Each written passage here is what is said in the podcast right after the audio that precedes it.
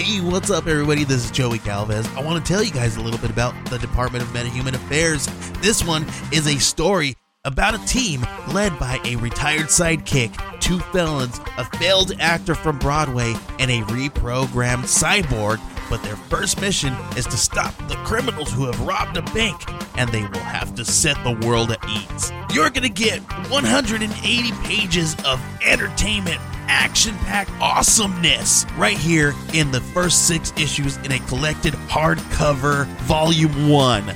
All you got to do is head on over to Kickstarter.com and type in the Department of Metahuman Affairs or DMA and check it out right now.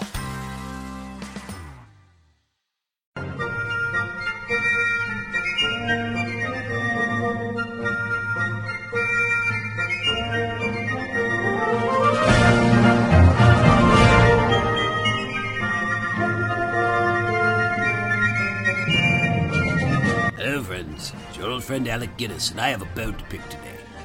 Alec, you you weren't in the film we talked That's about right, last I week. wasn't. I absolutely wasn't, but I should have been. Oh, Did you see that David Niven?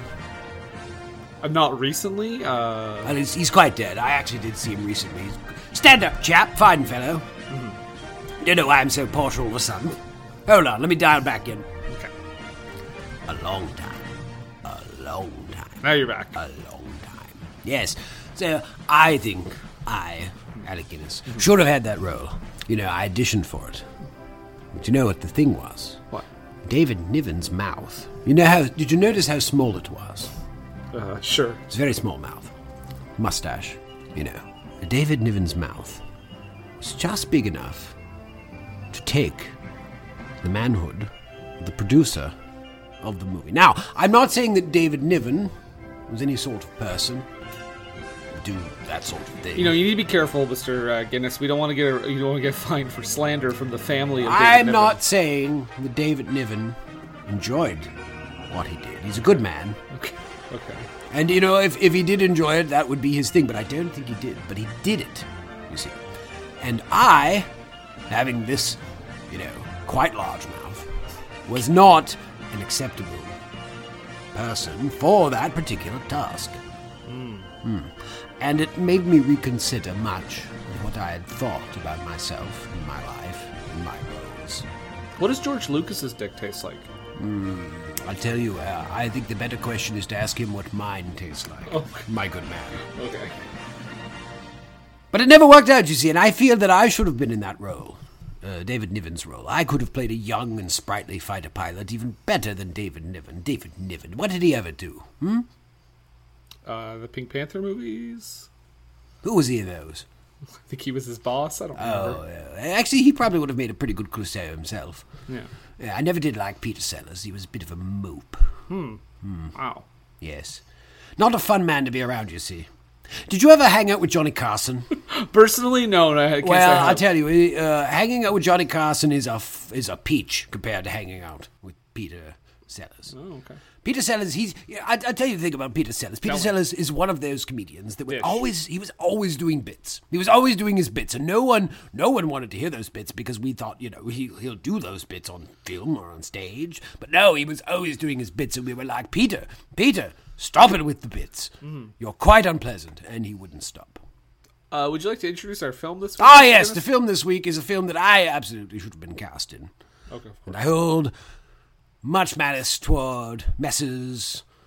Powell and Pressburg. I hold much malice toward them. But that was last week's movie, A Matter of Life and Death. This week's movie is quite different.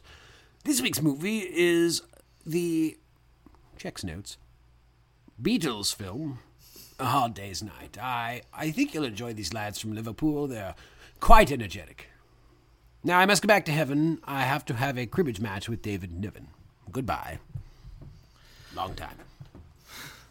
Wow, Guinness, Alec Guinness just came to roast, uh, just came to roast David Niven and then took off. I think it was part of an intimidation plan for the uh, cribbage match. I feel like if you know if you hear because David Niven will be listening in live. I don't know if you know, but we do have a live feed to uh, the other world. yes. Ah, nice. I like that. Well, now that we have a name, now that we know what it is, we, we saw a matter of life and death, and we know what we're dealing with now. That Right. was actually the key, Brendan. The key to our entire uh, uh, existence right now was that movie, and I think that might have been why I liked it so much. oh, Yeah. okay. It, it, it, filled in all the holes, as it were. As the, as they say in the film Stand and, De- Stand and Deliver, fill the hole. Fill the hole. so Edward James Olmos catchphrase in that movie. Hey kids, fill the holes. Thank you for doing the accent. It's wonderful. he sounded more like Cheech Marin. My apologies. yeah. no, who is this is? Hey man, you want to learn some math, man? No, that's um, uh, yeah, no, we can't do that anymore. Let's move on. You're canceled, Jason. I'm canceled. Uh, I'm Brendan, I'm Jason, I guess. and this is a podcast called For Screen. And Gunter. And if you're tuning in for the first time, ladies and gentlemen, this podcast is about, um, well, we talk about politics mainly. Yeah, and we talk about the swimsuit competitions and who would Mm. look best in a bathing suit, um, especially in American politics. So let's start with Mitt Romney. So we got Mitt Let's start- Romney, we got Julie Christie, and we've got uh, uh, Dakota Fanning. Yes, who, are we picking? Three figureheads of figureheads. American politics. Mitt Romney, Julie Christie, Dakota Fanning.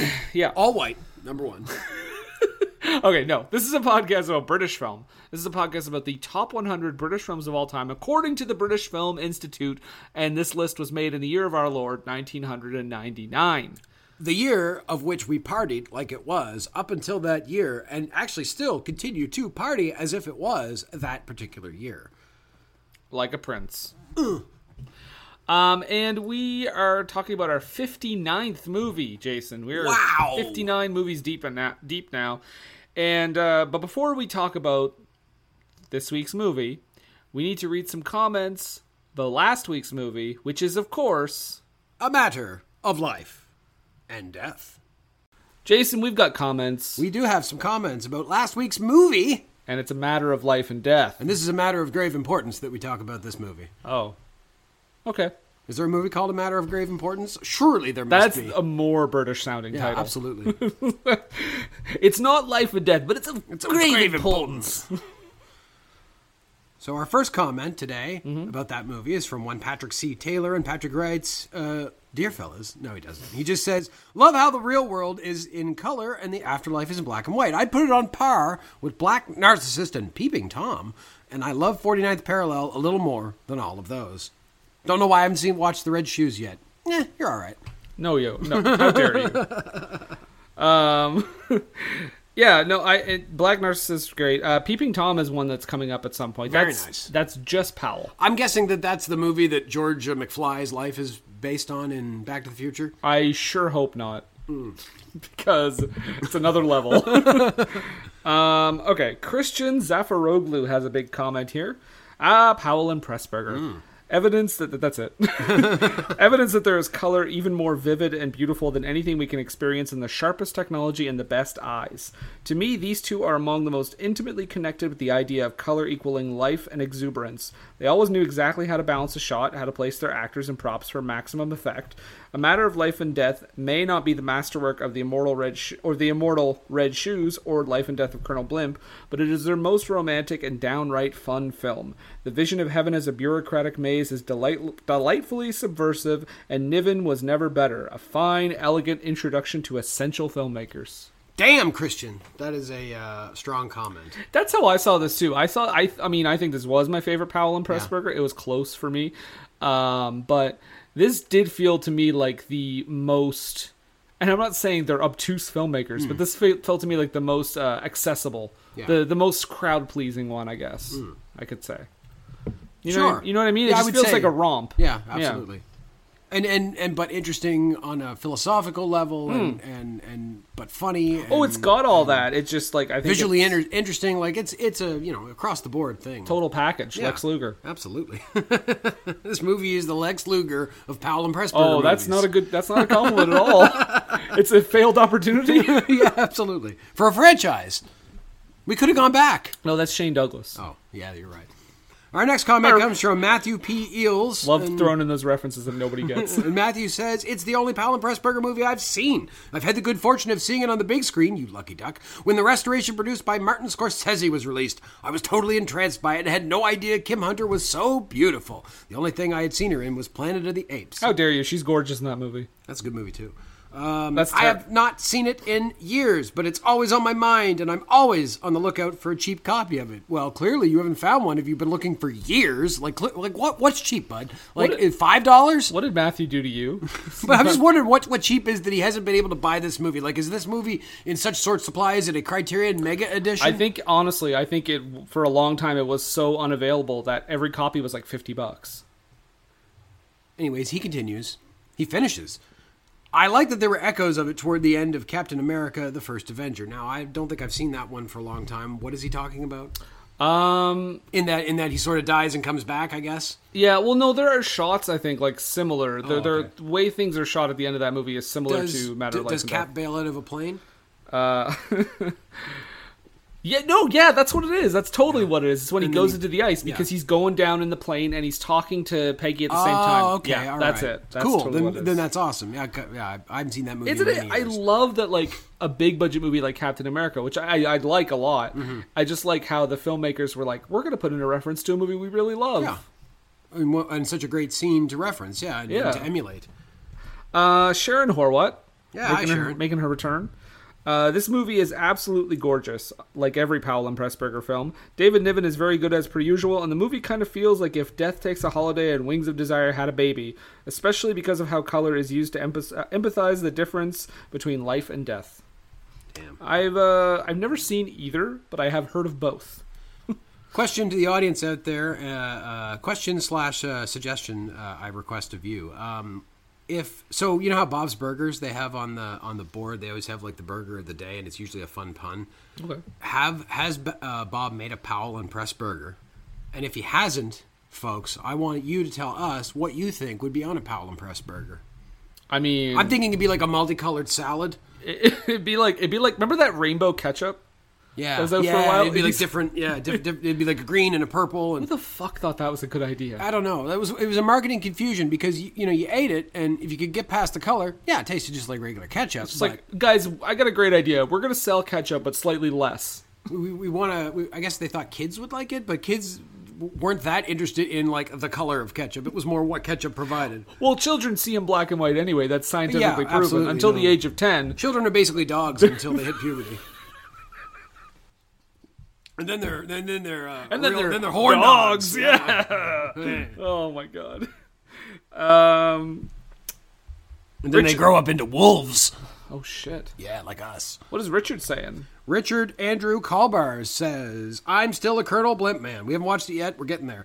Love Life and Death as I do. I own it and love my dose of liv- Livesey. He's the doctor. But it's a bit static in the second half. Courtroom drama, essentially. Blimp is a tide that sweeps you along nonstop. I'm excited to watch it as long as it will be. That's the first. That's the closest thing to a negative comment I Yeah, can get for this well, movie. exactly. it's just like, ah, it's great, but I like this other one better. Yeah. Uh. The Pell Man himself. Yes. Adam Pellman says maybe my favorite P&P, although that feels like picking a favorite child because I love Red Shoes and Blimp so much, and one of the most vividly gorgeous color films ever made. It's about as good as a romantic fantasy can get, and I always get so swept up and affected by the ending as she's going up the stairs. This movie feels like something that a teacher would have shown me in school. Like like a cool teacher would have been like on a on a quiet afternoon, but like you guys got to watch a movie that I love, and you should watch this. And then we'd all watch it and probably be bored by it because we were teenagers. But then later in life, you go back to it and be like, "Wow, that guy was cool." That Yeah. didn't happen, but it should have. Next comment is Julian Oldham, who says, My ranking depends on which I've seen the most recently, but probably. This probably makes my top three uh, P&P after Blimp and Red Shoes. People love Colonel Blimp. They do. The moment of love at first conversation is heart wrenchingly believable, unlike uh, in a hundred other movies. And the surreal wonder of the scene with the dog and the piper on the beach is characteristically Powell and Pressburger. Absolutely agreed. Like most of their work, it says a lot about things like war, national identity, and the living in, and the importance of living in Technicolor, all without losing its characters or magic for a moment. I wish I could watch it for the first time all over again.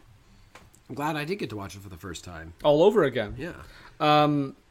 Yeah, that, that's one thing we really we touched on as well. The love at first conversation. Whereas in that movie, it works because it's like you know you're they're they're in a state of trauma. Yeah. It's it's you know, um, It's maybe not the best foundation for a relationship, but it absolutely is. but it, but it's believable. Yes, Whereas. I think in like like she's like like she said in hundreds of other movies, you don't buy it. No. I mean, I would say, I mean, I love Red Shoes, but I would say the romance in that is one I'm like, I don't know if I'm 100% there. So that's just an example. And that's Powell and Pressburger. Uh, Louise Camera says, I love this movie. It's the kind of fantasy that movies are uniquely suited for and just magic in its design. For Powell and Pressburger, it must have felt like a sigh of relief after making all those propaganda movies during the war. The obvious choice in this film would have been to make reality be in black and white and heaven in color, so I love how they invert that cliche. Yeah, I, I love that too. That was I did not know that they did propaganda films. I or maybe I did talk about that in an older episode. My memory is horrible. Those are some really good looking propaganda films. yeah. Guys, if you want to hear if I did say that, listen to our episodes on The Red Shoes and Black Narcissus. They're all there. All there. Oh, and one more comment. Samantha McBride just says, This I learned, or today I learned, that the Wallace and Gromit Bakery Murder movie title was a pun based on this. What is that movie called? Uh, I'm assuming uh, a, ba- a batter of life and death. One sec, one sec, one sec. Uh, Samantha is, of course, referring to the 2008 animated comedy Wallace and Gromit A Matter of Loaf and Death. Ah, and you knew that right, right on the top of your head. Well, yeah, it's just uh, it's amazing the things that I store up there with, uh, and can recall without any delay whatsoever. Um, but also, I, I think a matter of life and death is a common phrase, and, and I would be surprised if it wasn't a common phrase before that movie came out. Yeah.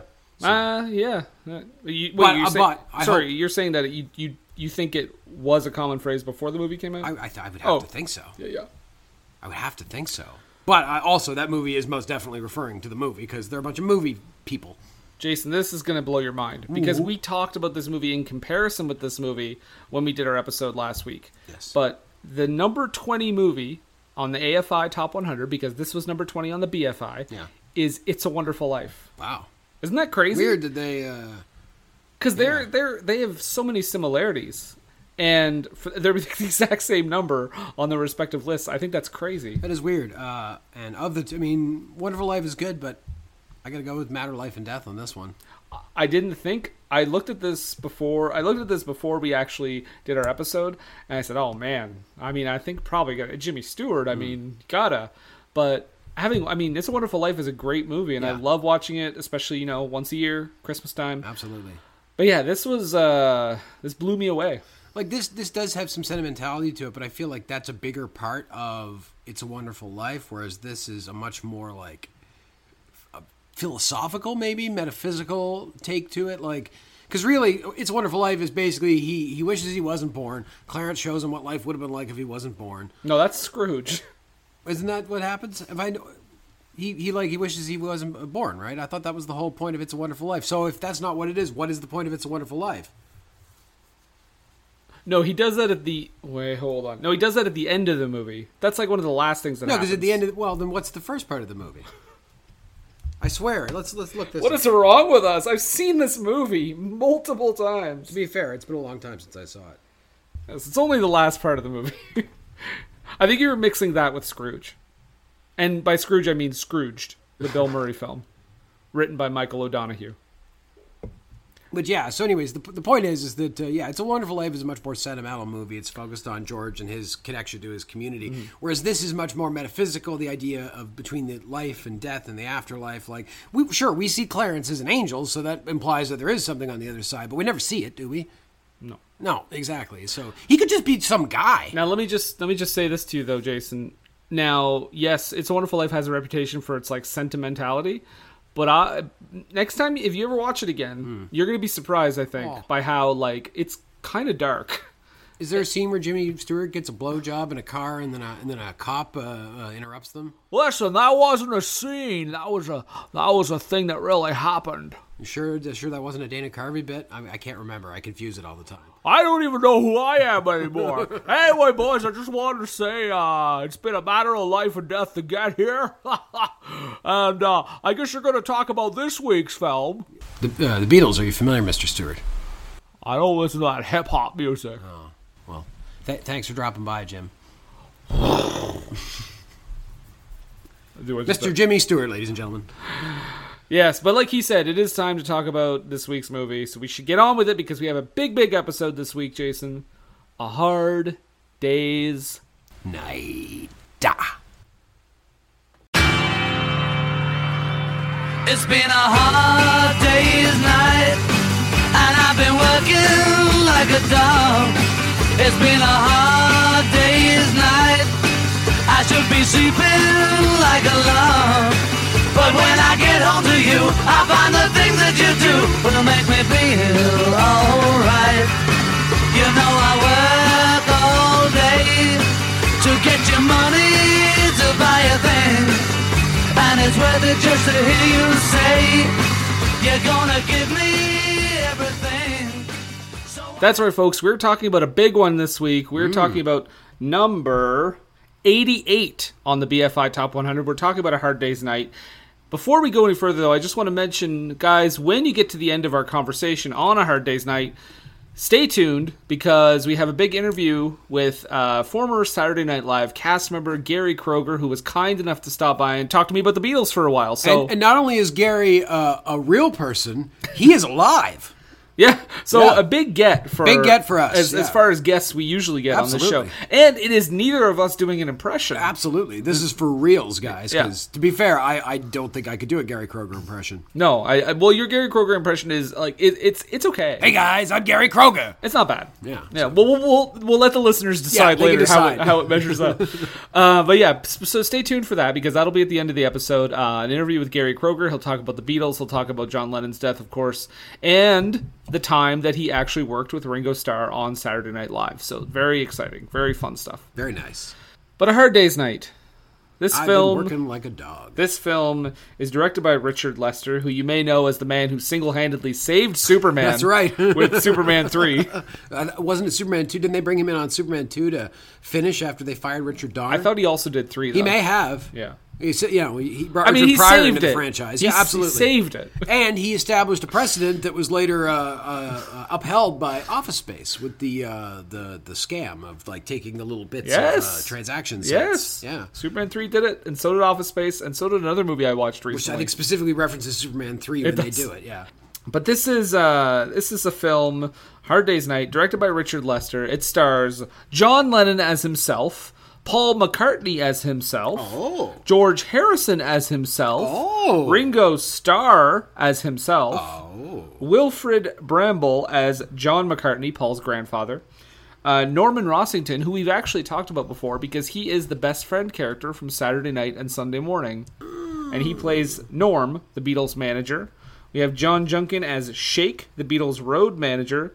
Victor Spinetti, and I only mention him because he's the TV director, and I really like his like brief scenes with his little sweater and everything. That fucking sweater. That love that. fucking sweater. Why would anybody wear that sweater? Um, and I mentioned I'm going to mention Richard Vernon as Johnson, who is the gentleman on the train who comes in and they kind of harass a little bit. Is that I- the dean from fucking. Uh, now, this is what I want to mention because previously I said Richard Vernon in another movie we talked about, The Servant, Yeah. was also the dean. I stand corrected. This is just another Richard Vernon? no, his name is John Vernon, and I was wrong, and they are not related in any way, and I apologize. To the Vernon family. To the Vernon family, both. yes, both Vernon both Vernon families. But Jason, this is a hard day's night. Now, I gotta ask you first before we even get into this Sure. movie. The Beatles. Yeah. What is your familiarity with the Beatles? Are you already Never heard of them. Fuck them. Are you? Gary is gonna be very upset with you. Are you already a Beatles fan? Yeah, I uh, I'm, I wouldn't say that I'm a hardcore Beatles fan, but if we want to go into my Beatles history, and uh, why wouldn't you? Beatlepedia I, I can- us. I had a I had a really cool music teacher in grade seven. You know, he had a mustache and he you know he wore like a sports coat without a tie, and he played a lot of classic rock. And he, uh, Mr. Regan, Was it Jack Black? No, it was Mr. Regan. Okay. Mr. Regan, if you're out there, thanks, man. Uh, but he Ronald. he was like, man, we're gonna watch the Beatles documentary. So we watched the. You remember, like 1994, they released like the Beatles anthology. Yeah. Yeah, so we watched some of that documentary. This was like '97. I was in grade seven or eight. Uh, we watched some of that documentary, and I kind of like liked the music. And at some point in probably around 2000, I bought the Beatles' number one album that was popular at the time because it had 27 hits. Yeah, and so I, I did like the Beatles. I wouldn't say I'm a super fan. Mm-hmm. Uh, uh, my wife is a little deeper into it than I am. She was uh, a big Beatles fan, and she played the shit out of Rock Band Beatles when it was out. Oh, I had that game. I love that game. I will say that anytime I've ever heard a Beatles song, I've liked it. Like, there's never been a time when I'm like, oh, that Beatles song. phew, Yeah. That one's a stinker. Yeah, so I've always been a bit of a casual Beatles fan. I've always been happy to hear their music on the radio, but I've never delved into the Beatles insofar as that I was going to go watch A Hard Day's Night or Help or even Yeah. mistakenly watch Sergeant Pepper's thinking they were in it. I'm, and I'm going to make another confession right now, Jason. Sure. I was always under the impression, before I looked at this list, obviously, that this movie was always seen as sort of a silly thing that never really did anything. It was like a, a puff piece, Yeah. is what I thought. Which, I mean, in a, is. In a way, Yeah. but also in a way, I mean, we're going to get into it, but this movie is wonderfully crafted. Yes, absolutely. Um, it is innovative. is a foundational movie for the modern music video movement, such that it was. Yeah, it's completely innovative. Um, made on a relatively small budget for what they had to do, and it's it's definitely um, it's on this list. So I mean, there's obviously it's not just like an extended music video. Yeah, no, there's more than that.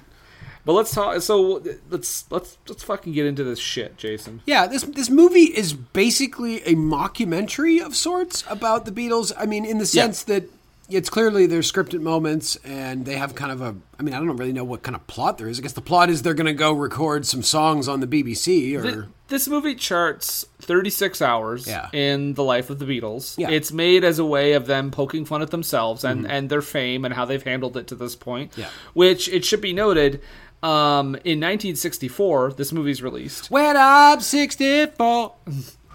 Not a Beatles tune. Isn't it? oh, is it? I think I thought it was. Maybe it's just Paul McCartney It, it might be. or Ringo Starr. I don't know. You might be right. It's a great song. You may be right. I may be crazy. But it just might be a lunatic you're looking for. We're getting DMCA'd. Sweet. I hope so. Uh, Means we're close. That's how you get the popularity, baby. Right. Number six podcast in the Ukraine. yeah, baby. So in 1964, Jason, what I was trying to say is uh, that's the year that they go on Ed Sullivan. Ah, yes, That's- really big shoe. That's the that's the year they go on Ed Sullivan. They have 60 million people watching them. Here's some little asshole boys from Liverpool, ladies and gentlemen, the fucking Beatles. The Beatles, and you know they play and people go nuts. A month after that happens, they start to write this movie. So Hmm. a month after that happens, it hasn't really sunk in yet. The level of fame is it's coming. It's Yeah. slowly it's building up. It's clear based on the screams at that Ed Sullivan performance, Yeah. there is a, a dedicated fan base already. and they start writing this movie and then by the time they're shooting this movie i mean i was listening i was listening to the commentary track and they're you know they're talking about the production of the movie and stuff.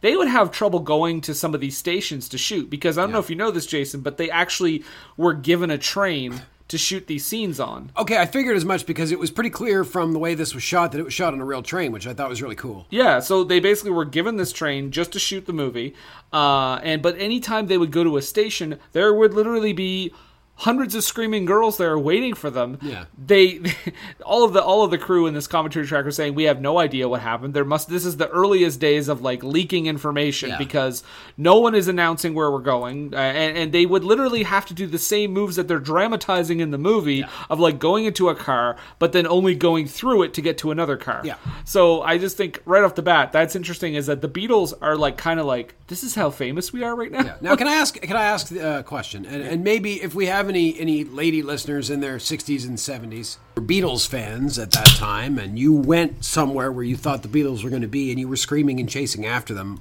My question, and, and it's an honest question. I, I, I take take this in completely good faith. I just I just want to know what the fuck did you think was going to happen?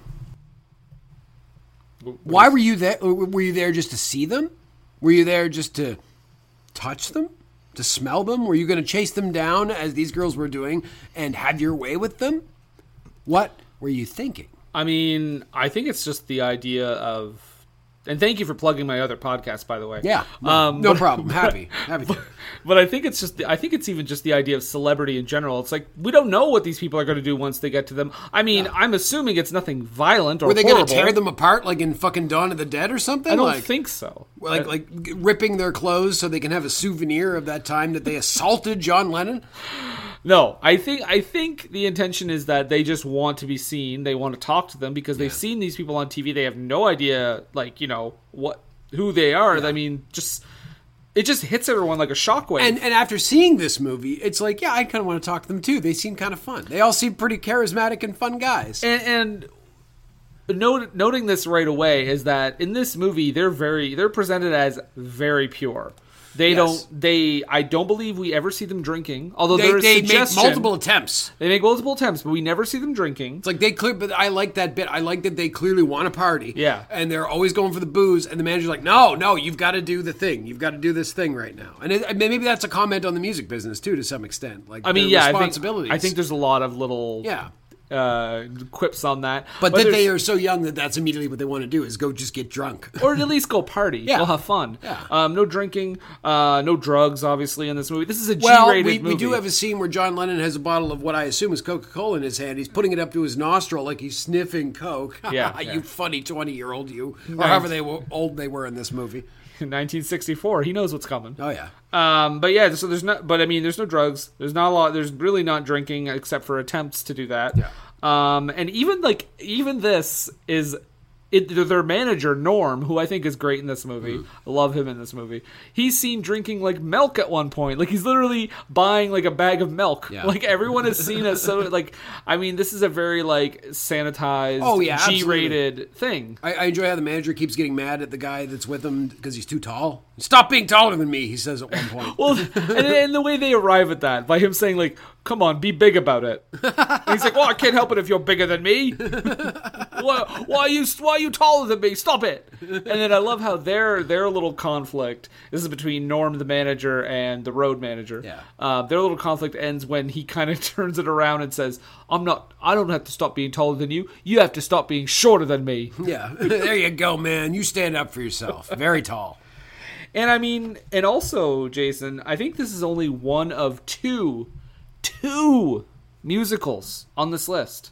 Two. Is Oliver the other one? Oliver, I think, is the only other one. So, I mean, the musical genre in general, like, are you a fan? Do you? Do you Yeah, some I, I of like them? musicals to some extent. I'm not, again, not a nerd about musicals, but I have ones I like. You know, I, Chicago was big in 2002, and I was totally down with that. Uh, I've been a fan of J- Jesus Christ Superstar since high school because that's just one of the fucking best musicals ever made. I was in My Fair Lady. I've probably mentioned it before. I love to. I played Colonel Pickering when I was in high school. Hmm. I was the the fattest kid, and thus the only one that was qualified to play Colonel Pickering. So, thanks, guys. Appreciate it. Well, we thank you for your service. And I had a great British accent. Mm. But yes, I do like musicals uh, uh, to some extent. But also, they're very cheesy sometimes. Yeah. And it can be often difficult to take seriously. Like, I've never seen West Side Story, and I'd like to, because love I, I, know Story. West Side Story is supposed to be great, and I'm sure it is. But still, there's just something about the idea of, like, these. These like '50s white guys that are all just that are clearly like gay dancers in the '50s that are like you know we're the Jets and the Sharks and we're gonna dance fight each other. There's something ridiculous about it, but at the same time, I'm sure it's fantastic. Jason, before we get into too much of this, we need to talk about one of the, I think, I mean, the best character in the movie. Yeah. And I think it's Paul's grandfather. Yeah, yeah. This weirdly just uh, like I, I, okay. So the funny thing about this was when they initially introduced the character, and he says it's his grandfather. He says it in a way that I thought he was just fucking with everybody. I thought they were just like, oh yeah, it's me, grandpa. It's just some random guy that's in the in in the berth with them. Well, let- let's listen to the and let's listen. We're going to hear him talk like later on in the episode. We'll play a clip of that later. But we, I do want to play the clip of them introducing him and the train because, like you said, it does sound like they're kind of fu- eh, Paul McCartney's kind of fucking with the other other guys. Um, and then we hear him talk a little bit. Hey, pardon me for asking, but who's that little old man? Uh, what little old man? That little old man. Oh, that one, that's my grandfather. Your grandfather? Yeah. That's not your grandfather. It is, you know. But I've seen your grandfather. He lives in your house. Oh, that's my other grandfather, but he's my grandfather as well. How do you reckon that one out? Well, everyone's entitled to two, aren't they? And it's my other one. We know that, but what's he doing here? Well, my mother thought the trip would do him good. How's that? He's nursing a broken heart. Ah, poor old thing. Hey, mister, you nursing a broken heart?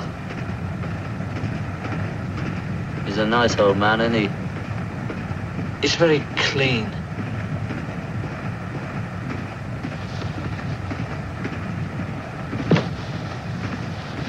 Hello, grandfather. Hello. He can talk then, can he? Of course he can talk. He's a human being, isn't he? Well, if he's your grandfather, who knows? That Ringo laugh is insane. That Ringo laugh made my wife laugh so hard she didn't expect it. And Ah. she just... By the way, my wife, uh, when I started this movie, Katrina, My wife. my wife, Katrina, She, uh, so I, I pressed play and then I pressed pause because I was just getting the movie queued up to go. And when I pressed play, this movie starts immediately. There's no, there's no credits. There's no nothing. The first thing Well, there's you- credits, but while you're watching, The it. first thing you hear is that famous chord at the beginning of Hard Day's Night, where it's just like, "Bah!" And uh, so I pressed play and then paused immediately, and she heard that chord. She goes, "Oh!" and she started singing, and it's been a hard days, and I'm like, "Oh, you know that?" She's like, "Yeah, it's like one of the most famous chords in history." of course. So there you go. No, Props to yeah, her. it's it's. I mean, arguably, I mean, and we've covered a lot of movies on this list where we're like, holy shit, this is the most well known.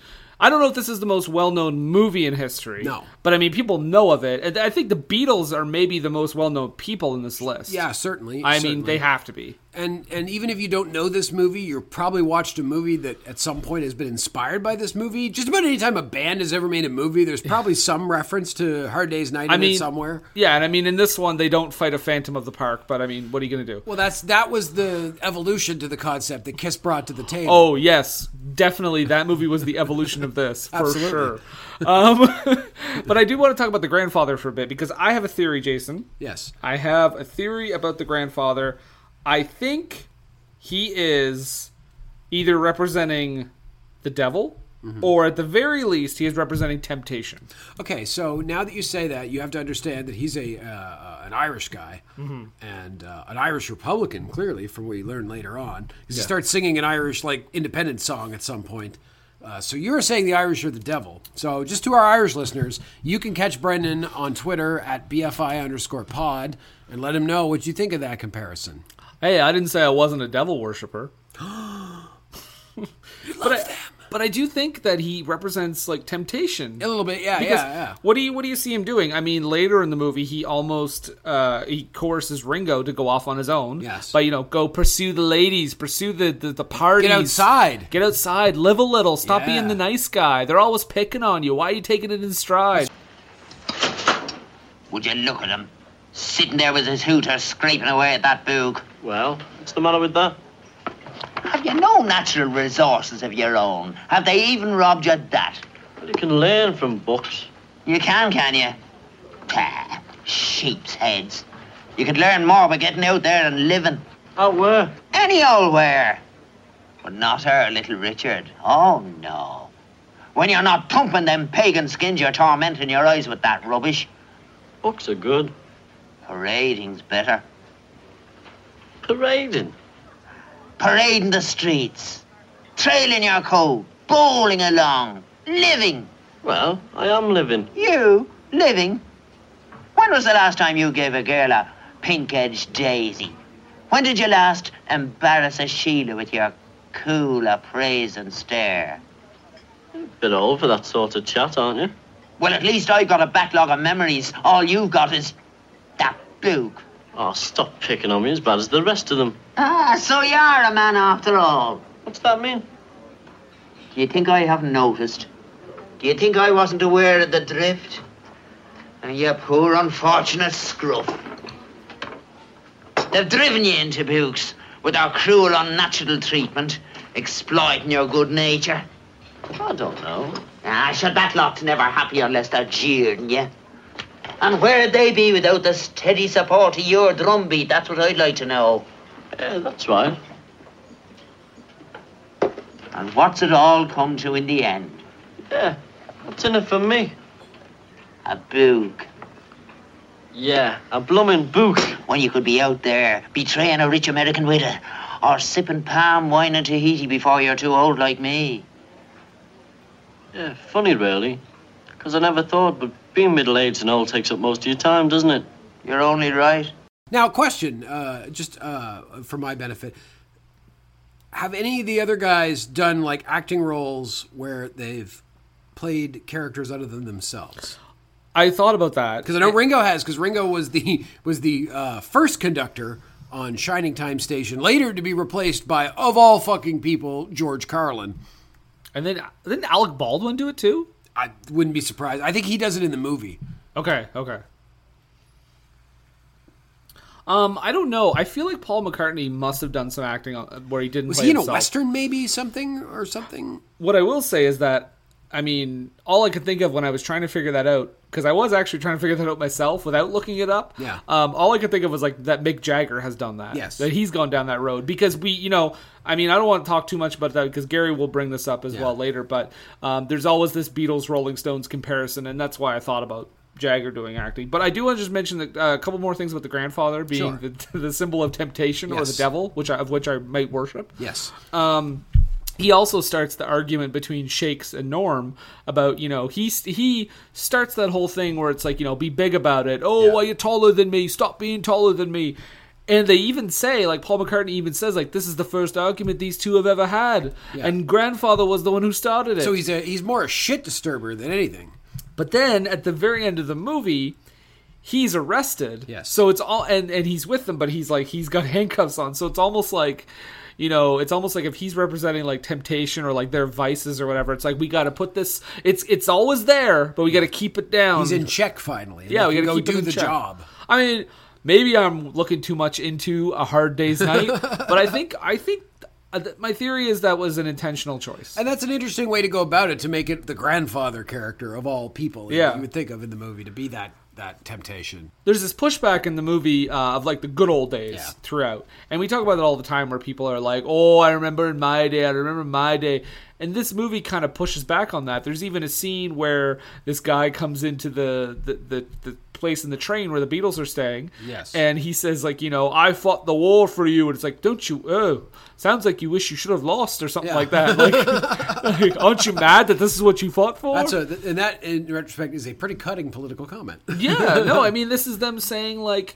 you know, you don't have to take those comments, guys. Like the youth of youth of uh, of um, of England, like you don't have to just because someone says like, "Oh, I fought for you," and you people were more respectful in my day. It's like fuck all that. It, it's and it's a fun contrast to think of these guys, these youthful guys that are now the two that are still alive are in their like late seventies. But retained much of that spirit. Oh, yeah, absolutely. Like you still see Paul McCartney doing Beatles songs. I still see Dana Carvey doing Paul McCartney. and well. um, but I just want to mention because there's a running joke where they keep saying, you know, oh, he's very clean. Yeah. He's a very clean man. And I was I was kind of wondering that the whole time, like what they were kind of referencing. And apparently, it's like a, a reference to a role that he played on a television show. This actor, Wilfrid Brambell, um, he was on a, a British sitcom called Steptoe and Son. Okay, which was the inspiration for Sanford and Son. Oh, was it? Yes. Oh, actually. Yes, Oh, absolutely. okay. Awesome. Um, I did not know that. So there you go. But the reoccurring joke on that, um, well, not the re- sorry, but on that show, he was kind of seen as a dirty old man. Ah. So the fact that they keep saying, "Oh, he's very clean, he's very clean," was a knowing reference to Yeah. this show that people in you know England would have known. Nice. Yeah. Nice. We talk about the um, the script itself because it seems very. It almost seems ad libbed, but I can tell you um, there are while there are like a few here and there, Yeah. it's very heavily scripted. Yeah, it, it, it reads like a almost like I, I don't want to compare it to this because it's not the same, but it reads kind of like in the style of something like a Marx Brothers movie where it's got like kind of this rapid fire back and forth, these little like little almost airplane esque jokes sometimes. I mean, they are all kind of acting like the Marx Brothers. Yeah, they're doing those like that rapid fire stuff, and I, I enjoy it very much. That's part of why this movie's so fun. and maybe that adds to its charm. And maybe that's why this movie works so well because I think if you're trying to get any kind of, and I don't mean this as a slight, Hmm. but if you're trying to get any like kind of real dramatic acting performance out of these guys, I don't think it works as well. But where you're having them kind of play to their strengths, be funny, goofy, lots of physical jokes, like I think that's why it plays so well, and they don't come off as like awkward or stilted. Yeah, and no, nobody thought to do Cocksucker Blues uh, with the Beatles. You know that movie? No. Never heard of Cocksucker Blues? Cocksucker Blues, uh, uh, pardon my French, is a documentary about the Rolling Stones that was filmed, I think, in the seventies, and it was it's a very very hardcore documentary about them. They don't pull any punches. Like there's drug use and all this stuff going on, and because of this uh, uh, rather rawness of this documentary, it was never ever released. The director, though, had come to an agreement, and he can show it himself when he's there. He can do screenings of this movie, but it can't actually be released on videotape and DVD. But if you want to watch it, it is out there on the internet. I thought so. Okay. Oh, yeah. It's uh, out there I for might sure. hunt that down. That sounds interesting. But yeah, but I, I, I would like to see that documentary about the Beatles. But also in the mid '60s, that was not the time that that sort of thing would be made either. I was going to say, yeah, they're definitely. I think at this time they're not really in that phase where they were, you know, experimenting with a lot of different drugs and stuff. They were getting there. They're probably. I bet you they were smoking some weed at that point. They had to be. Just look at them. I mean, why wouldn't you? Yeah, why wouldn't you? But the reason I bring that up, uh, the dialogue and stuff, because the screenplay was written by a man named Alun Owen. And Alun Owen was chosen because the Beatles were very familiar with a play he wrote called No Trams to Lime Street. And uh, he basically, uh, they, they said they said this guy had a real aptitude for Liverpudlian dialogue. Nice. So they really wanted to bring him on, and Paul McCartney said, you know, Alun hung around with us, and he was careful to try and put words in our mouths that he might have heard us speak. So I thought he did a very good script. Yeah. So he hung out. They tried the same thing, by the way. I know we mentioned I mentioned it earlier with Kiss meets the Phantom of the Park, Yeah. where they tried to hang out with Kiss and stuff, and it just didn't work. Yeah, I'm, I'm sure Peter and Ace were probably too high to really get a sense of, and then Gene and Paul were Gene and Paul. Paul's probably pretty cool, but Gene's Gene Gene. Simmons a dick. yeah, But every story I've heard has, has uh, reinforced that. premise. Um, so Alun Owens only spent like a few days with them. He wasn't there for a really long time, and uh, he basically, they basically told him their lives. They described it as this. This is the quote: "A train and a room and a car and a room and a room and a room." like that was essentially their life. yes. Um, and they basically had him write this script as if like the Beatles had kind of become prisoners of their own fame. Like you mentioned, um, at one point, um, they have to go to this, uh, they or they have to write all of their fans back. Yeah. Like he says, "Here's all your fan mail. Here's all the stuff for Ringo, which is somehow, which is uh, in a, in a funny little joke. It's like more than anyone else. I wonder though if that plays into. Do you remember the episode of The Simpsons where uh, Marge uh, meets Ringo? Think so. So in that episode, she gets a letter from Ringo, Mm. and it turns out he's been answering his fan mail, but he was behind. So he had like Right, seen her right. picture, and he sends her the letter or whatever. And I wonder if that's a reference to that. It's Maybe. specifically that he has the most fan mail. I'm sure there's a direct reference to this movie somewhere in The Simpsons. there Oh, has obviously. to be. There Well, there has to be. Like I'm sure at some point there's been a, a band running around being Yeah. chased by police. No, Exactly. Well, that's the thing. Yeah, you see this image right at the top of the movie of the band running from screaming girls. You see them running from police Yeah. while the music is playing. That is an image that I was very familiar with. And I that's, had that's an iconic image of '60s Beatles. of Beatlemania. Yeah, of, of like at the at the height of their suits and mop tops. This is what you think of when you think of the Beatles. Yeah. In terms of like their Unless you think of them later in their trippy fucking Indian phase. Yeah, when they stopped touring later. Yeah. but like this is the image you you know of like them, you know, uh, of of the fandom of the Beatles. Yes. So yeah, so Ringo gets all these letters. Um, and, and and yeah, they're told basically, yeah, you have to sit here and answer all these answer all these, which we know doesn't happen. Yeah. Um, but it is a funny thing. Like now, boys, Yeah. no partying until you answer all these nice people's letters. Got to do your job, fellas. And of course, you know, they make their way out.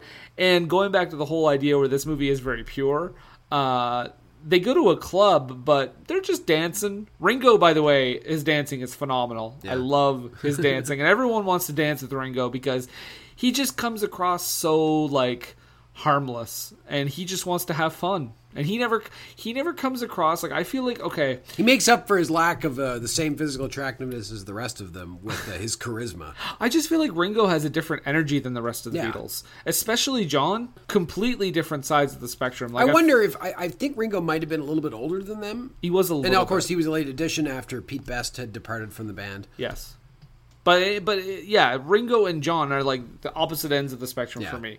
Like Ringo is very like casual, laid back. He's fun. He's goofy. Or John is uh he's got like a sort of a cold energy to him a little bit. He's also doing bits. I love when he's in Yeah. the tub and he's and he's as the sub and he starts singing the German national anthem. Yeah, and, well, and then the, that whole I mean they have like a Marx Brothers bit or airplane bit there where the manager goes in to to get him and he's like come on John get out of it and he like turns he like dr- takes the drain or the plug out of the drain and then John's not there and then John just pops up like He pops in. He's on. like, "What are you doing? We gotta go." Yeah. There is one line though. We'll talk about John for a little bit. There's one line that does not play as well now. Is when the manager's getting frustrated with him and he says, "I'm gonna murder Lennon." that was a little. I, I like the bit where they're at the where they're cutting between the the interviewers. You have it. I do have it. Play the clip. This is when they're talking to the press, and uh, they have their cheeky little answers to some of these questions. So, you know, standard, silly slash maybe dumb press press questions. Tell me, uh, how did you find America? So I left to Greenland. Has success changed your life? Yes? I'd like to keep Britain tidy. Are you a mod or a rocker? Um, no, I'm a mocker. Have you any hobbies? No, actually, we're just good friends. Do you think these haircuts have come to stay? Well, this one has, you know. It's stuck on good and proper now. It's frightfully nice. Uh, what would you call that uh, hairstyle you're wearing? Arthur. No, actually, we're just good friends. You're the brown, aren't they? What do you call that collar? Um, a collar. Oh, do you often see your father? No, actually, we're just good friends. How do you like your girlfriends to dress?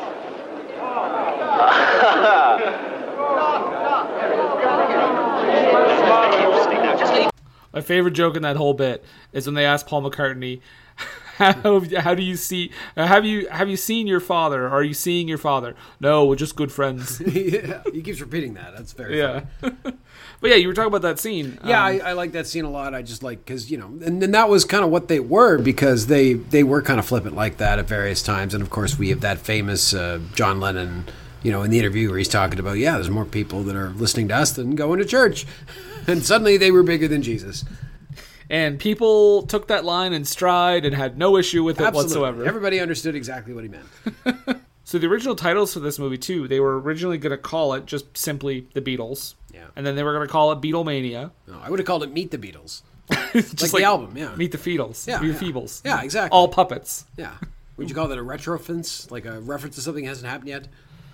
Um, I would call Prophecy. that It's a prophecy. It's a miracle. Oh. It's a miraculous prophecy. See what I did? I combined our ideas, Jason. Yeah. 'Cause that's what we do. You and I are a team. That's right. And I put our ideas together, so it's like teamwork. And now we have uh, the basis of our religion that we can make all that money on. I mean that we can lead people to salvation with. Yeah, Christianity. Yeah, that's right. So they were originally going to call it one of those two titles, but they settled on a malaprop by Ringo. Um, Ringo made all these like little malaprops, uh, Yeah. basically these little terms that didn't really make any sense. Like a They- hard day's night is one of his malaprops. The, the, the sort of thing that Archie Bunker later made quite famous. Yeah, it was like yeah, little phrases that were like, well, that's cute. That doesn't make any sense. Or like Yogi cute. Berra. Yogi Berra is a good example. You know, it Yogi ain't over Berra. till it's over. Yogi Bear Yo- Yogi Berra. was Yogi Berra playing baseball and then stealing picnic baskets. Yes, no, that was his track. That was career track. Yeah, Th- things were rough after baseball, so he had to do what he had to do to survive. but yeah, but a hard day's night was one of Ringo's little things. Oh, it's been a bit of a hard day's night, hasn't it? Yeah, that's exactly what it was. And then they kind of said because they, were they were all kind of thinking about the title, what they wanted the title to be, and the Beatle and Paul even said like that was the most fun we've ever had, just thinking about what we wanted the title to be. That sounds like John Lennon, but he was. uh And then yeah, they just said like, what was that silly thing Ringo said the other day? It was like Hard Day's Night, do it, Yeah. print, cut. That's a wrap. And also, props to George. Let's we haven't talked about George enough, but George has a scene in the movie where he's, uh, yeah, you have the scene where he goes to give his, uh, I guess, his input on some fashion lines. Well, George Harrison, I like. By the way, I like how they all kind of equally have their moments. Yeah. Um, which is nice because I, I, you know, you think going into it, you're like, oh, you're always going to get Paul and John. You might get something silly with Ringo, but I feel like George gets forgotten. George is always the quiet, sensitive one, Yeah. so you don't think of him as much. I think George is just, but he doesn't go there thinking that's what it is. He's Yeah. just kind of going through the studio. Yeah. And he ends up in this area where they're like test marketing or they're they're testing uh, clothing. Yeah. Like he's like basically George Harrison, fashion critic. Yes. Simon, will this do? Oh, not bad, Dolly. Not really bad. Turn around, cheeky baby. Oh, yes, he's a definite boss. He'll look good alongside Susan. All right, Sammy Jim, this is all going to be quite painless. Don't breathe on me, Adrian. I'm terribly sorry, but there seems to be some sort of misunderstanding. Oh, you can come off it with us. You don't have to do all the old adenoidal glottal stop and carry on for our benefit. I'm afraid I don't understand. Oh, my God, he's a natural.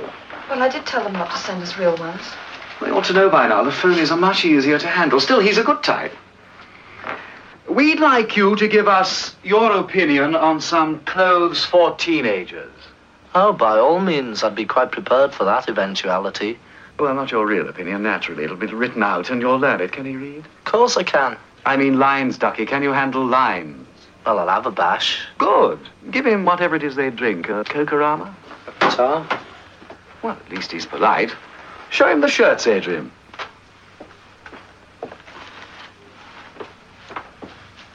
Now, you'll like these. You'll really dig them. They're fab and all the other pimply hyperboles. I wouldn't be seen dead in them. They're dead grotty. Grotty? Yeah, grotesque. Make a note of that word and give it to Susan. It's rather touching, really. Here's this kid trying to give me his utterly valueless opinion when I know for a fact that within a month he'll be suffering from a violent inferiority complex and loss of status because he isn't wearing one of these nasty things. Of course they're grotty, you wretched nit. That's why they were designed. But that's what you'll want. I won't. You can be replaced, Chicky baby. I don't care. That pose is out too, Sonny Jim. The new thing is to care passionately and be right wing. Anyway, if you don't cooperate, you won't meet Susan. And who's this Susan when she's at home? Only Susan Campey, our resident teenager. You'll have to love her. She's your symbol. Oh, you mean that posh bird who gets everything wrong? I beg your pardon. Oh, yeah, the lads frequently sit round the television and watch her for a giggle. In fact, once we all sat down, wrote these letters saying how gear she was and all that rubbish. She's a trendsetter. It's her profession. She's a drag, a well-known drag. We turn the sound down on her and say rude things. Get him out of here. Have I said something amiss? Get him out. It's an interesting insight into how assholey the Beatles are that they would sit around and watch her and complain about her and then write letters about how bad she was. but I think that's also them kind of sticking it to like, what do you know about how like what's what clothing would be cool for us Yeah, to wear? Like, exactly. I, what, how do you decide that? Yeah. and that's George Harrison sticking it to them. One one thing I that clip cut off just before a moment I kind of want to talk about because right after that, after George leaves and says like, oh, you know, this is not cool. This is this fashion is terrible. The guy looks at the calendar and he's like, wait, is it out of fashion? And he quickly like glances through the calendar. and He's like, no, no, no. Okay, no, we're still good for a little while. He's like, however, don't extend Susan's contract. like he knows, like they have a very specific calculation that within a few weeks, it's not going to be. They're going to need someone else. I, I also laugh and I love George's reading of the line when he goes, "I don't care." Just the way he says that, and it's like reflective. These guys aren't actors at this point. Like they're clearly not actors, but there's something so genuine about them in this movie because they are playing versions of themselves, obviously, and it comes across. Well, and this is the thing we talked about. We talked about with non actors a few times because we talked about the Killing Fields. We talked about Fires Were Started. We talked about like other things like this. But at least these guys, they have the charisma. Yeah. They have the stage presence. They're musicians, so they're not completely oblivious No, to the world of acting. certainly not. Um, they're, this is not a 15, 17 to Paris situation. No, no, these these guys are having fun clearly, and it's showing. And and and Richard Lester is very clever in surrounding these people or the Beatles with actors Yeah. with very very talented Yeah, oh, comedic yeah. actors to play off of. yeah, the, the grandfather does a lot of heavy lifting in this movie. The grandfather. I mean, I mean Norm. We talked a little bit about um, about John Junkin uh, playing the uh, road manager. Yeah. Um, why can't I think of his name? Tall guy, you mean? yeah, tall Yeah, guy. tall guy. Um, but yeah, they're they're basically surrounding them at all times with these with these heavyweight uh, heavyweight actors, and I think um, the way it plays. The, the way it play, the reason it plays really well is because they're reacting off that, and any kind of acting that they do have to do is like just the natural chemistry between the boys, Yeah. which they already have. They clearly they say these things to each other all the time. Yeah, no, exactly. It's just they're kind of like it's a uh, film-friendly version of the ball busting that they might do between each other. yeah, I mean, obviously edit, uh, censored a little bit. Yeah, no, and that's the thing. I want to see the movie of them just acting as they were to hear the kind of shit that they would talk about. Well, you can uh, listen to the Paul McCartney Howard Stern interview because he Oh. drops a few f bombs on that one. And, uh, Ooh, by the way, I ate a fucking I did. It Hear was it- really that crude. hearing Paul McCartney say "fuck" was very uh, fucking crazy. I, don't know why he's suddenly Scottish, but very unnerving to hear that. um, so this movie was. For, so I want to mention actually John Junkin playing that character because he had based the character, or he was told that the character was based on the Beatles' real life road manager, a guy named Mal Evans, and so he asked he asked George Harrison. He said, "Well, what is Mal Evans like? Like, what do I base it on? I don't know the guy. Like, well, what's a good baseline to go off?" And George Harrison's response was, "Well, let's put it this way: Mal is in charge of our instruments, and uh, we just came back from New York, and uh, the instruments just turned up in Iceland." So that was basically his summation of Mal Evans. wow, ouch, Um, ouch from the quiet guy, ouch. yeah, George always struck me as like the polite one. Yes, by the way, absolutely. uh, very spiritual Beatle. Yes. But yeah, and, and this whole movie was done in such a way that it was like very, very tight. The director said it came under budget because I didn't even know how much money we had to work with. I just did the movie, and, and thankfully it wasn't as much as they gave us. Nice. um, the editor was only able to do one cut of this movie. So normally, you know, you have a guy he's he's doing the rough cut. Yeah. He's doing the final cut, the fine cut, and doing tweaking and tweaking whatever stuff. here and there. Really, only had enough time to do one cut. So And this that's guy, extra impressive because this movie is pretty impressively edited. right, yeah, and innovative. Yeah. like just ahead of its time in so many ways. Like you mentioned that press scene where they're all talking to the interviewers. Yeah. They shot two hours of that, and the editor cut that down to Whatever that was, like thirty seconds, forty-five seconds. like but yeah it's like a two minute scene Yeah. maybe total um and you know obviously he had like associate editors and stuff but they only had one cut to do his name was john jympson by the way i just want to mention his name because he did a great job Well, and then you even figure in the musical sequences too, like when they're uh, when they're uh, dancing in the field and stuff, and there's like a helicopter camera that's filming them. And that and that is done in such a unique way Hmm. because we have like i mean in this movie we have a lot of like shaky cam a lot of handheld, handheld yeah, yeah. cam which is weird for the time. Very, yeah, very abnormal for the time, and also like, but then you get like a lot of shots, like you said, helicopter shots. Yeah. So you get a lot of shots, like massive long shots, where you're like, well, that's not normally how things like this are shot. Yeah. and it's. I'm wondering if it's like a mixture of you know improvising because that's what we got, um, and like you know what, let's just try it this way. Hmm. Yeah. And we don't have time to try it a million different ways. Let's try this, and if it doesn't work, fuck it. And I'm sure they knew that at the end of the day, if they could make a film that uh, that had Beatles music in it and and made the Beatles likable in the movie, that they would have a hit regardless. Like Yeah. it didn't need to be anything dense or complex, and it's not. And it's not, but it works so Yeah, well for what it is. exactly. Like it, it's just the it's the best example of what this could possibly be. it's a great primer for somebody that maybe isn't a fan. Like, I mean, obviously the Beatles were huge when this movie came out, but like Oh, if you didn't really know who the Beatles were, this was a great introduction to them. You heard a lot of their good music. You got to see their personalities. You got to know exactly like who John, who George, who Paul, who Ringo was. and I can even see someone who's like you know even a casual fan, or maybe someone who's not even really that big of a fan that would just enjoy this as a movie. Yeah, yeah, it's just it's, a fun time. Yeah.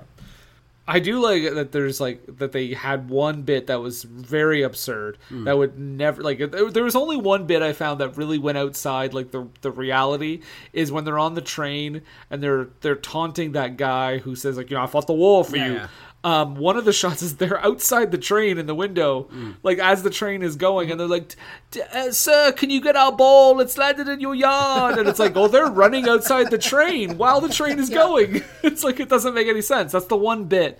Um, I, I actually was hoping to see more of that, but Yeah.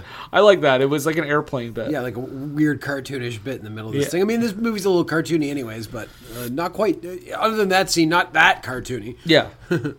um, but I, I mean, I have a lot of like random stuff here that I wrote down. So let's get into the bits and bobs Bits and of this bobs. thing. Well, let's go through my notes and see what I got to say that I haven't said already. Uh, yeah, why are they running? Couldn't they afford a taxi to the train? Why do they have to run to the train? I mean, they, every time they try to get into a taxi, the thing will probably get overturned. That's true. Or, or they could get like a truck or something to just jump in the back of. Um, Oh, I have a question for you, actually. Ringo, I mean, and again, you'll hear this later. You'll hear Gary talk about this later, but I want to get your opinion as well. Uh, Ringo seems to be the put upon Beatle right away. Yeah, like yeah. from the get go, he's Yes. always the comic relief. And, and to this day, that's kind of his reputation in the Beatles. It's like there's everybody, and then there's Ringo. It's like, oh look, everybody did music, and then they let Ringo sing uh, uh, "Under the Sea," not "Under the Sea," uh, "Octopus's Garden." Under the Sea, you're right. He plays Smash Sebastian the Crab. Under the sea. What I really like too is that his reputation's kind of grown over the years as Oh, well. yeah.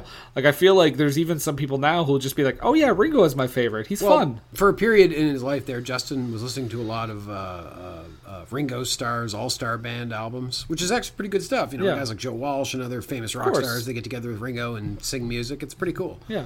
Yeah, and uh, of course, I, I know Ringo from watching a lot of Shining Time Station growing up, as I mentioned earlier. Between him and George, like that was a big part of my childhood. I mean, Ringo was great. Like, there's the, there's the, the joke about Ringo being like, "Oh, and Ringo." Yeah. It's just it's a silly, silly. thing that the Beatles did themselves. Yeah, it was it was the character that he played. Right. Like, it's he was no less a member of the band than any other of them. Oh, absolutely. So back to the bits. Yeah. Uh, I liked that there was a neat shot in when they were in the train initially, where you can see Paul in the mirror that's behind uh, the boys, like uh, it's like a mirror above them in the train, and he's talking about his grandfather, and you can see him reflecting in it. It's it's only one shot, but it's just a neat little uh, use of the mirror. I like that. I like that it was on a real train, as I said earlier. I like that the grandfather, when he takes uh, Ringo's invite, because Ringo gets when he gets all his mail, Ringo gets an invite to go to this gambling club, Yes. and the grandfather is the whole time berating him for doing that while he's putting the invite in his coat pocket. Steals Ringo's suit. Sta- no, he steals a butler's suit. Oh, butler's suit. Because later they find the butler in their closet, and they even say like, "Did you put a man in here?" Oh, that's why he looks so much like the guy. I got it. Yeah. You put a man in here? Well, somebody did. yeah. And then, but then when he goes to the gambling club, by the way, I did the math um, because they get the bill and they're like 180 guineas. Yeah. That today would amount to two thousand and sixty-four dollars. Jesus. Yeah, no wonder they're uh, pissed off. That's just in drinks. Yeah. Not- and he also, the grandfather also does a move that I really appreciated is that he goes over pretends to be, because he had out of money. Yeah. So he goes over to a table and pretends to be the waiter, and and like delivers, I think like their their bill or something, or the Yeah. na- or napkin or something, and the guy tips him, and then he quickly walks back over and puts the tip on the counter. He's like, "Bingo." Yeah. he doesn't know how to play. Asshole. Oh, so good. By the way, the Beatles press scene that feels still relevant to today because I feel like that's something that not so much in the last couple of years, but I feel like that's something that Jennifer Lawrence did. Yeah. Uh, Yeah, a, oh, yeah, lot, a yeah. lot, where they would ask her questions like, you know, I mean, you had that thing where she tripped at the Oscars, and someone would someone said like, you know, um, what did you what did what did what were you thinking when that happened? And she's like, um, yikes, I'm falling. Well, that and that comes from like much like them, where they're kind of being accosted by these reporters over the course of an evening. I mean, in, in that situation, you know, the way they do the interviews, or at least they were up until the pandemic, was they sit them down in a room with a poster behind them, and they just have a parade of journalists come in, sit down, get their five or ten minutes of footage with them, and then move on. So I imagine, especially if you're in late in the day, that's uh, you're going to have some more fun with your answers at that point. You're I can tired of it. man, I can just imagine how much of a slog that Oh yeah, I mean that's the thing. It's like I get it. You know, I'm not going to feel too sad for a celebrity that makes twenty million dollars for doing a movie, but at the same time, it's a lot of work. I mean, I mean- they, they do earn some of that money. Yeah, I was going to say twenty million dollars. They don't get paid specifically for that. Um, Yeah, but that's part of the deal. That's part of the deal. Yeah, for sure. No, I'm not saying they don't make enough money to do Yeah. it. I'm just saying either way. It's like regardless of the amount of money you make, that's a long, stressful day. I imagine. yeah, either way, I I, I kind of see you know when you see those interviews where someone comes off a little crass or like you know a little. They, they don't seem like they're giving it their all. I'm like, you got to think about it. This might be hour six of eight. Yes. Like this might be Yeah, far into this marathon. So I want to know. Uh, so that old man, uh, the, the the guy that they have the kind of like the class or not the age conflict with, like he's sitting in their berth. Did they not get a private berth? You would think that the Beatles in 1964 could afford a private berth and not have random old men walking into their fucking cabin to sit down with them.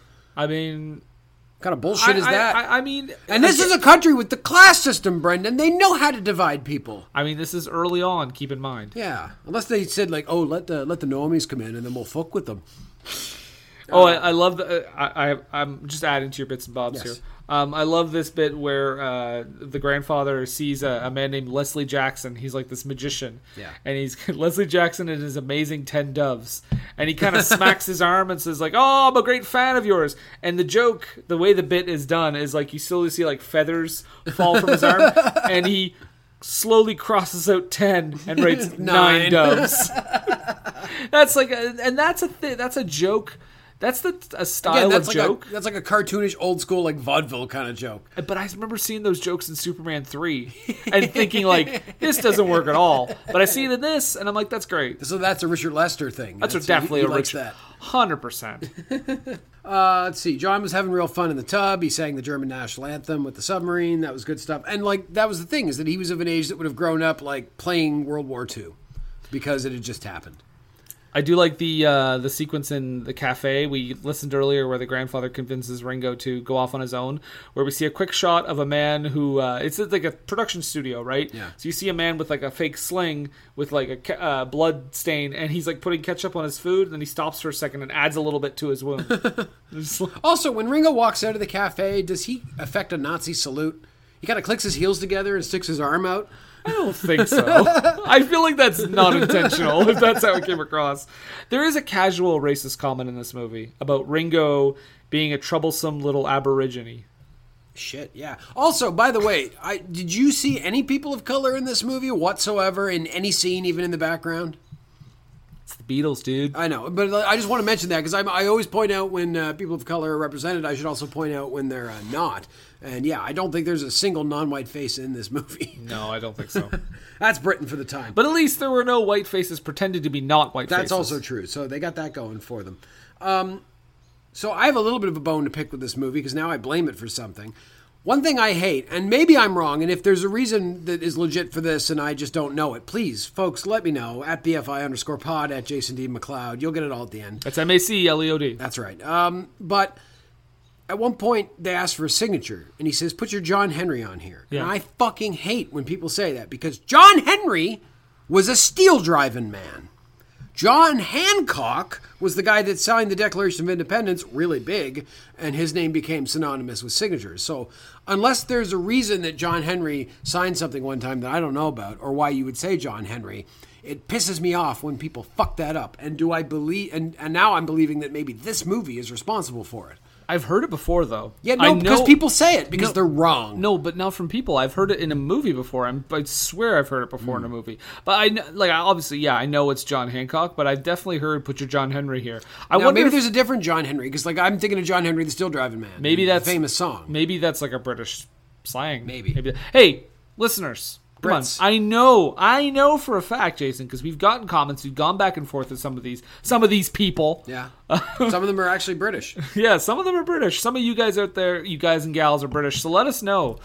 Put your John Henry on that. Is that an alternative to like John Hancock? Is that a thing? Maybe John Hancock is just the thing over here because it's you know it's an American thing, right? So That might be it. Because I mean, this is a British film, one thousand percent. absolutely. Yeah. Yeah, look at that fucking sweater again. That fucking mohair sweater that is looks so uncomfortable. By the by the TV director. Yeah, and hot. Like you're on a TV set with these hot ass lights, and you're wearing this fucking huge mohair sweater. Did somebody did the did the person that did the dressing on set hate this actor that he made him wear this fucking mohair sweater? Come on, unless somebody unless like they knew a director that did, and that was a I, comment on I it. mean, yeah, I feel like it's the it's the whole like. I feel like it's supposed to be like uh, ridiculous, you know. It's like when you see representation of uh, of a director wearing like a, a, a little weird scarf or something. Like it's, I think it's meant to be like silly, yeah. Um, pompous. Yes, absolutely. Uh, I, I I noted to myself here about the pacing and editing of this film being quite fast and, and revolutionary for the time, um, and being the clearly like the early progenitor of the music video of what would later become a you know not not so much nowadays, but like in the '90s and early 2000s, the music video was the thing. That I mean, the 80s. music and the '80s too, for Yeah. sure.